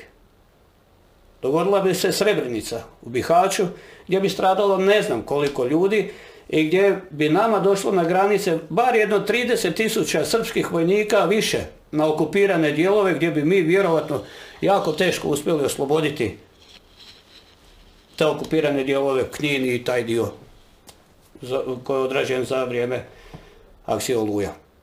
Znači, cilj je bio Bihać osloboditi. Bihać je bio pred padom. Znači, Četnici bi napravili tamo isto koji u Srebrenici. To, to sam 100% uvjeren. Jer ih nije bila briga u Srebrenici što su napravili, bez obzira što su to muslimani, što smo mi ratovali protiv njih i, i nije bitno i, i- i nakon jednog vremena, e, pri- e, ajmo reći, prekinuli to ratovanje da bi ne, kad su oslobodili. takve stvari u pitanju ne gledaš nacionalnost. Upravo se o tome radi. Kakvi vi to ljudi možete biti da pobijete toliko ljudi? Pa mislim, i to, evo, nedavno. Da. Pa šta je svijet rekao za to? Znači, tamo je Umprofor nizozemaca koji su, nizozemska vlada je dala ostavku da bi nakon nekog vremena taj bataljon dobio odlikovanja. Za šta? A Daj mi Zato reci, što, što, što su pobili te jadne ljude. Bihać je bio u okruženju i pred padom, međutim, misliš li da bi i bez Bihaća mi dobili zeleno svjetlo da smijemo vojno riješiti to pitanje pogubljenih Srba? Mislim da je Bihać bio ovaj klu- ključan za Za to. djelovanje. To je moje skromno mišljenje, sad nisam neki vojni analitičar, analitičar tako, ali Da, da, da, to je spasilo Bihać, znači naše akcije sa ove strane preko Livanskog polja, Glamoća Garakovo, gdje smo mi došli Kninu iza leđa, Da li možda bi neke dru- još mirne reintegracije bile u pitanju da, da, da da li, bi, da li bi ikad bilo. Ako bi ikad bile, da. Da li bi ikad bilo. Eto, tako da mogu reći da nije bilo lako, ali smo bili ponosni. Jel bilo, imaš li informaciju, jel bilo sa neprijateljske strane postrojbi poput satnih taktičkih snajpera? Ne, neka sa- satnija koja je postrojba, bilo šta, koji, koji su oni imali tog tipa? Pa nemam tu informaciju, znam da su imali određen dio specijalnih postrojbi, ajmo reći malo bolje obučenih isto kao što smo i mi imali, ali to nije davalo na nekakvoj velikoj važnosti nama, s obzirom na našu obučenost i naš cilj obrane domovine.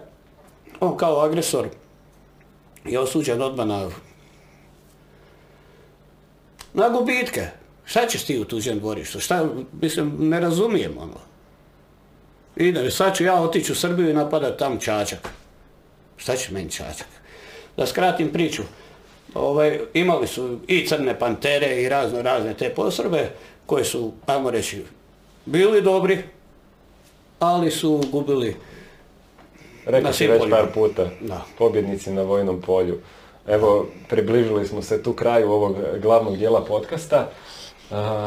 Tomislave, eto, a, još ću te rešetati, odnosno sad će te rešetati malo još ekipa koja prati Facebook stranicu Dovoljno se naš dan Domovinski rat i Instagram profil Domovinski rat HR i na kraju krajeva YouTube kanal Domovinski rat Borna Marinjić, zapratite ga i vi ako vam se svidi ovaj podcast. E, eto i pozivam vas još jednom kupite koju majicu, podržite me i na taj način jedna majica puno znači i zaista sve ovo tu produkcijski ostvariti nije nimalo lako, pogotovo kada je u pitanju one man show kao što je kod mene. Pozivam vas da ostanete uz nas. E, slijedi video e, Q&A, pitanja i odgovori. E, link na to nalazi se u opisu profila, u opisu profila nalazi se i link na webshop, pa eto, svratite i na jedno i na drugo. Poštovani gledatelji, dragi slušatelji koji nas slušate na tim zvučnim platformama, evo nas opet ovom skromnom studiju sa još skromnijim gostom Tomislavom Lučićem. Uh, Tomislave, moram ti priznati da nije takva navala bila ovaj, što se tiče pitanja nikad. Evo, za nijednog od prethodnih deset uh, gostiju, zapravo nije, nije rubrika Q&A toliko ne postoji, ali zaista me iznenadilo ovaj, koliko pitanja, koliko znatiželjnih uh, ljudi. evo, počet ćemo. Jure na Instagramu pita, neprijateljski snajperisti po Zagrebu 91. Znali nešto gost o toj temi? pošto si bio Zagrebčanin, što to su uvijek neke, neke ono, priče koje ne znaš jesu li rekla kazala ili stvarno, znaš li ti nešto? Ovaj...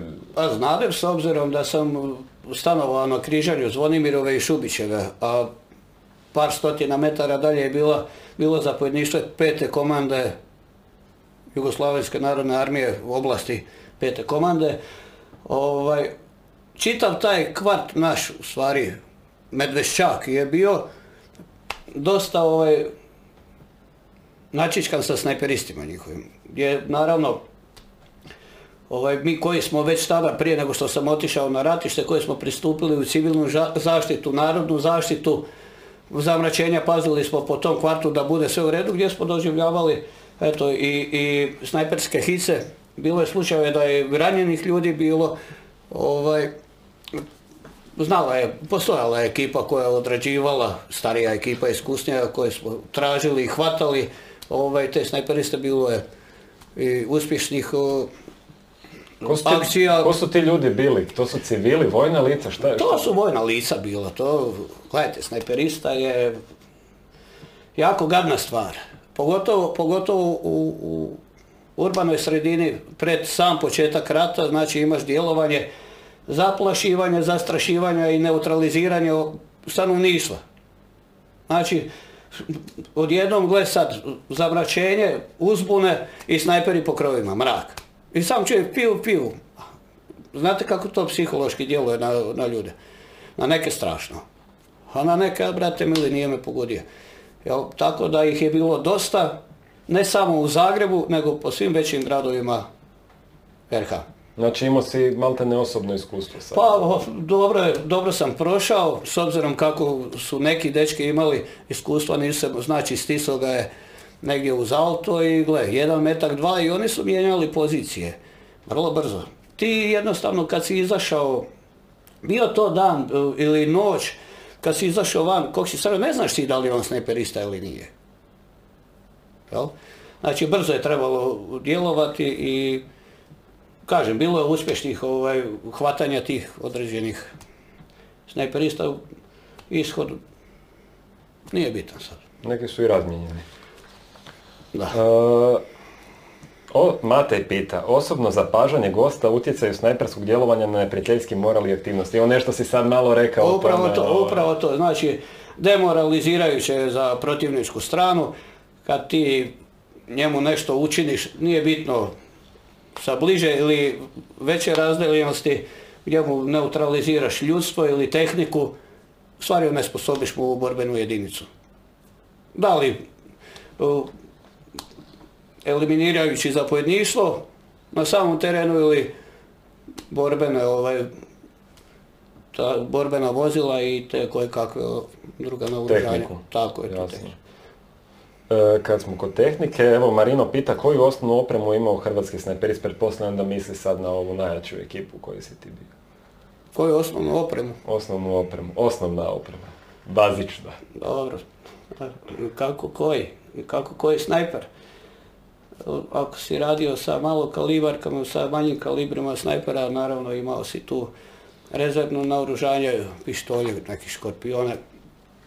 Ovaj, jer je u svakom slučaju bilo bitno imati nešto, ako si otkriven da možeš snajper taj basti, jer za snajperistu je bilo ovako pravilo.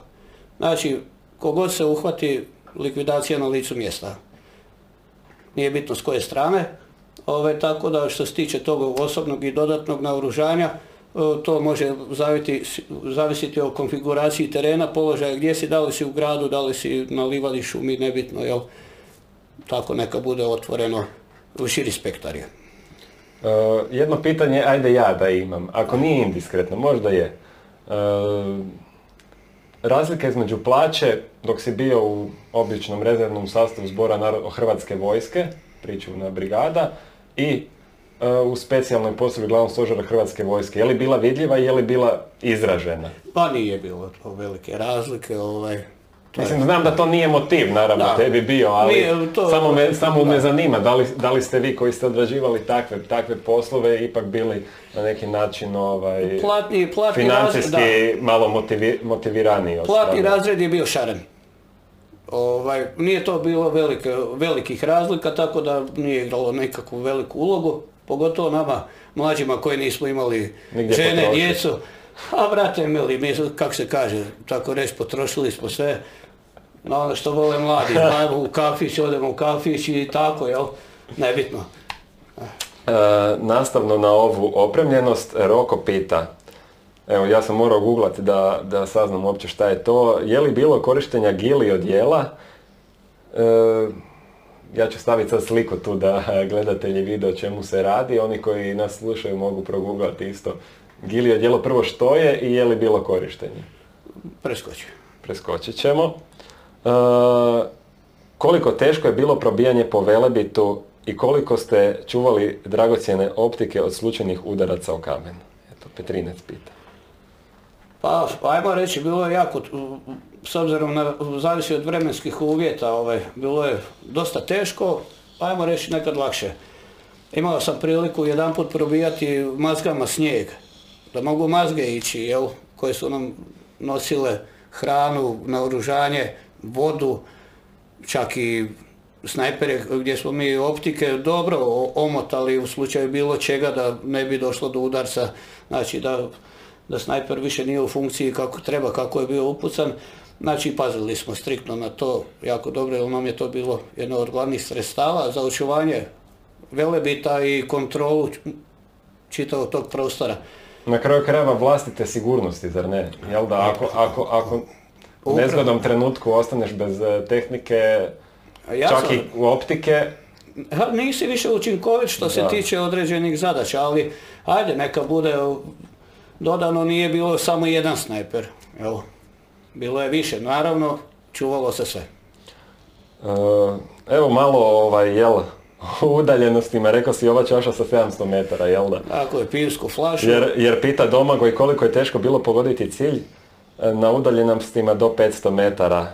E, jel? Evo, Domagoj, bilo je lako. Domagoj, recimo ovako, imao si cilj na 700 metara koji ti je bio na nuli, imaš metu na 350 metara. Naravno, od tvoje točke do cilja imaš jednu parabolu pada zrna koja je metar 25 na 350 metara. To ti je na nuli klik. Znači ti da bi mogao metu pogoditi koja ti je bliže od 700 metara, moraš procijeniti, spustiti optiku na metar 25 da bi bio učinkovit. Tako da ovaj, kroz obuku, kroz sve to vrlo se lako dođe do tehnike i načinja pucanja. Evo Ivan pita najveća udaljenost, to je onda preko 1500 metara. Ima, bilo je i većih udaljenosti. Ludo. Ja mogu reći da samo jedno moje djelovanje, neću reći šta je, je preko 1100 metara koje je uspješno izvršeno. I, 1100? Da. Tako da ne bi išao u detalje toga. Ok, baš je to bilo, najveća udaljenost na kojoj se eliminirao cilj, ok, 1100. Uh, idemo e, dalje. E,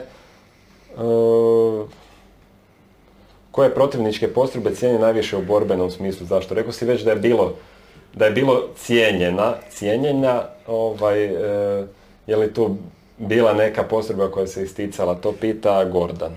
Pa nije baš bila neka postrojba koja se isticala, jer svaka ta njihova postrojba je imala e, među sobom ratne zločince i ubojice, tako da to za mene nisu profesionalci koji se tako ponašaju gdje, gdje se krše ove, ratna prava zarobljenika ili, ili nebitno neprijateljskog vojnika, tako da niti jedna njihova postrojba ne zaslužuje bilo kakav, e, ne znam, nekakav jel, hoh, Respekt. ono, respekt, ali da je bilo Fajtera. da je bilo ovaj ajmo reći ljudi među njima i fajtera je, to je istina. Postrojba kao postrojba neka nije me se ništa dojmilo. Evo još nešto što sam morao googlati. E, Josip pita, postoj, je li postojala u Hrvatskoj vojsci zadaća designated marksman ili Hrvatska vojska ima samo snajperist? Znaš ti designated marksman? Šta to znači, brate mili? Ne, je, dobro, preskačemo. Dobro. E, koliko je važnija suradnja na snajperu s drugim čovjekom, e, pita Ivan. Radi li se o timskoj suradnji ili je riječ o one man show? I jedno i drugo. Ovisi o potrebi. Ovisi o potrebi, poziciji i svemu tome. Znači, ima više odgovora. U svakom slučaju pitanje je na mjestu, Bit- bitan je timski A što je češće? Što je češće? Evo, možda da ga preformuliram malo. Je li češće one man show ili timski rad? One man show je pretežno imao prvenstvo, jer uvijek je neko trebao biti na optici. I tako da smo se znali mijenjati u određenim situacijama, mijenjati položaje, sad si ti tu, onda se dođe pa se zamijeni pozicija pa drugi, znači non stop smo ih imali ovaj, na oku. S kojim ste možda tipskim postrojbama najviše surađivali? Jesu li to bili topnici, jesu li to bili nekakvi izvidnici? Sa svima, sa svima. E, Kakva nam je zapovjed bila izdana i povjerena, tako smo surađivali sa određenim postrojbama, da li, da li većim ili manjim, da li gardijskim brigadama ili e, pričuvnim e, postrojbama, nebitno. U svakom slučaju bili smo prilagođeni da e, djelujemo sa svim postrojbama na svim terenima. Uh, evo, Stipan pita, Stipan pita, sa ratišta u Rami, kojeg događaja se najviše sjećate? To si vidi da je Stipan pitao, još se Stipan javio na tvoj profil. Ja sam ti postavio E, pitanje. Stipan, e. Znaš šta ću ti reći? Kad se popeli tenkom na ono brdo Ravašnica, majko mila, a mi dole zvirnjači ovako ko, ko na tasni. Kad je počeo ples ponova, Borna, ne, ne znaš gdje bi se sklonio. Ko glineni golubovi.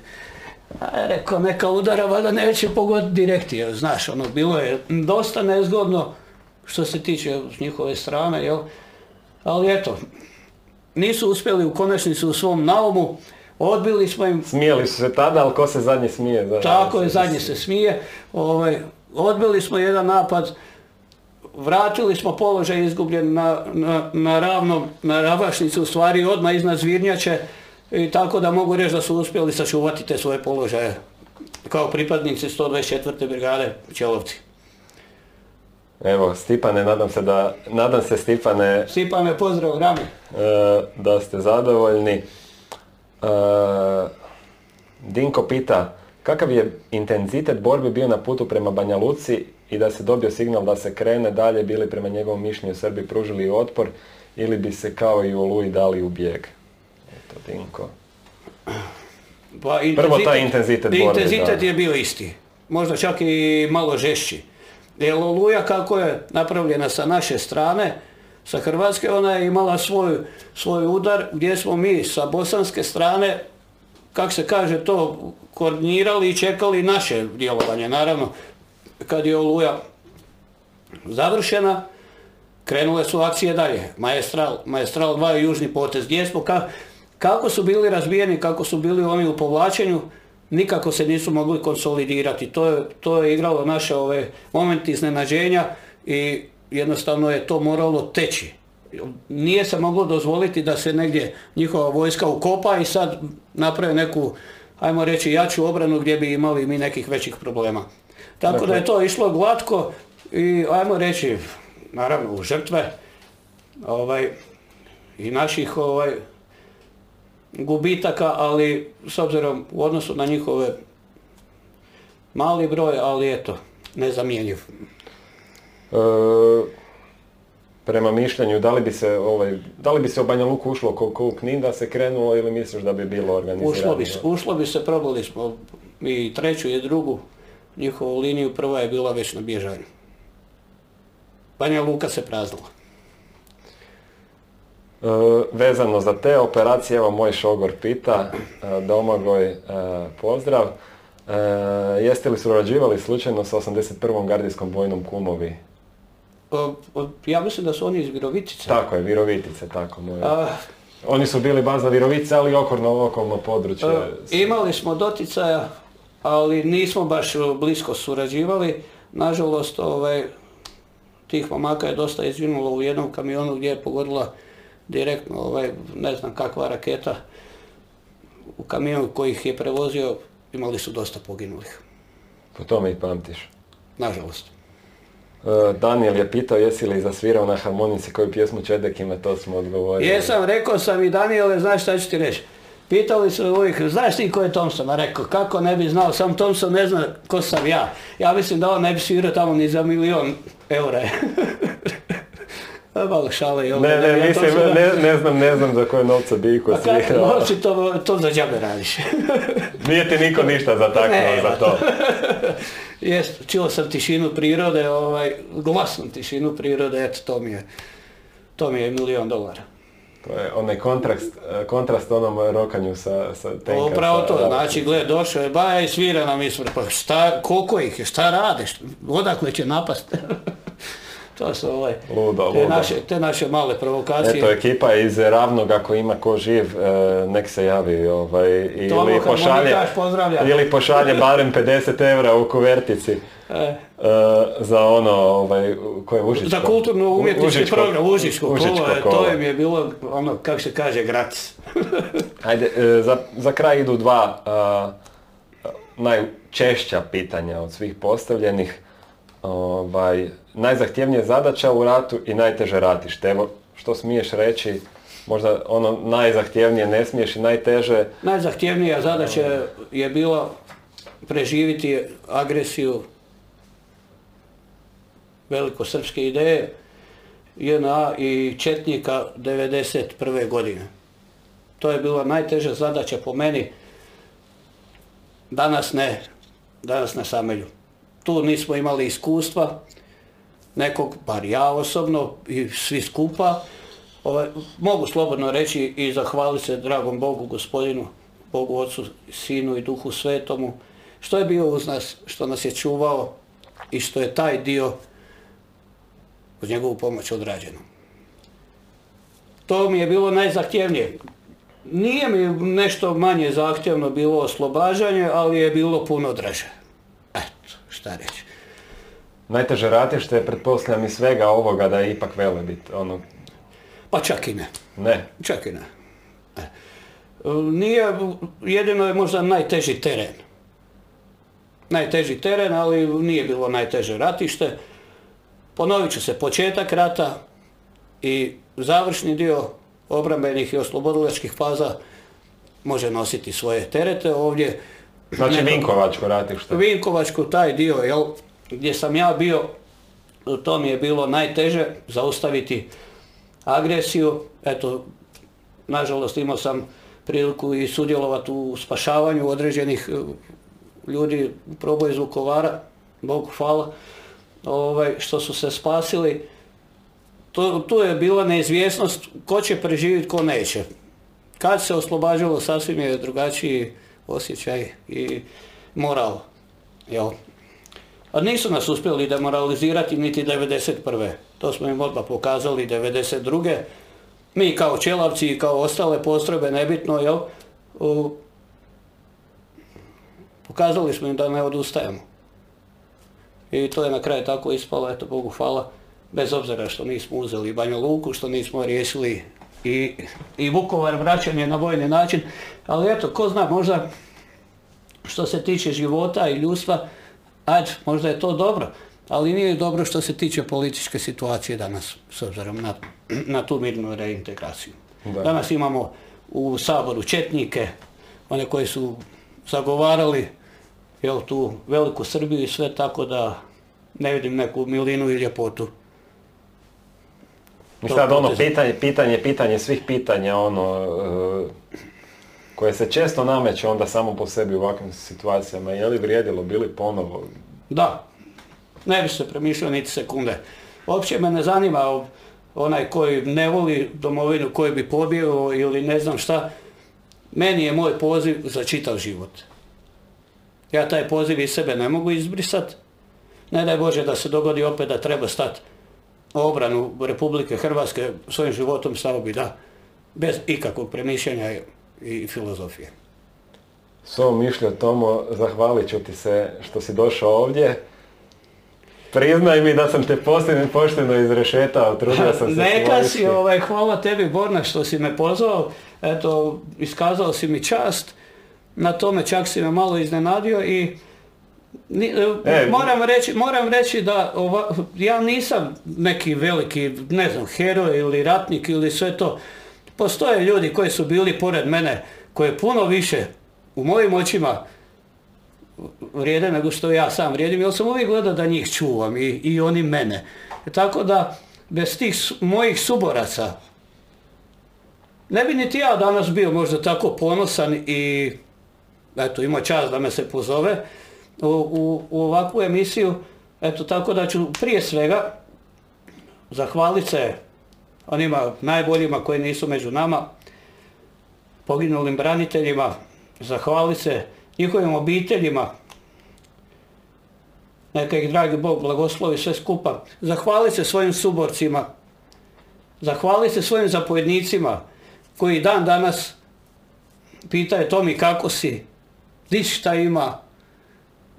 Eto, zahvalio bi se hrvatskom narodu kojem nešto znači Domovinski rat, što su bili uz nas i što nas da- danas podržavaju. I, htio bih poslati poruku mladima, mladi, ugledajte se na svoje očeve kojih možda nema, školujte se, kao što je doktor rekao jednom prilikom, zadobite povjerenje, kandidirajte se i probajte ovu državu izvesti u pravom smjeru, jer mi jednostavno predali smo lopovima ruke. I to je, to nam je greška, zato uprostite.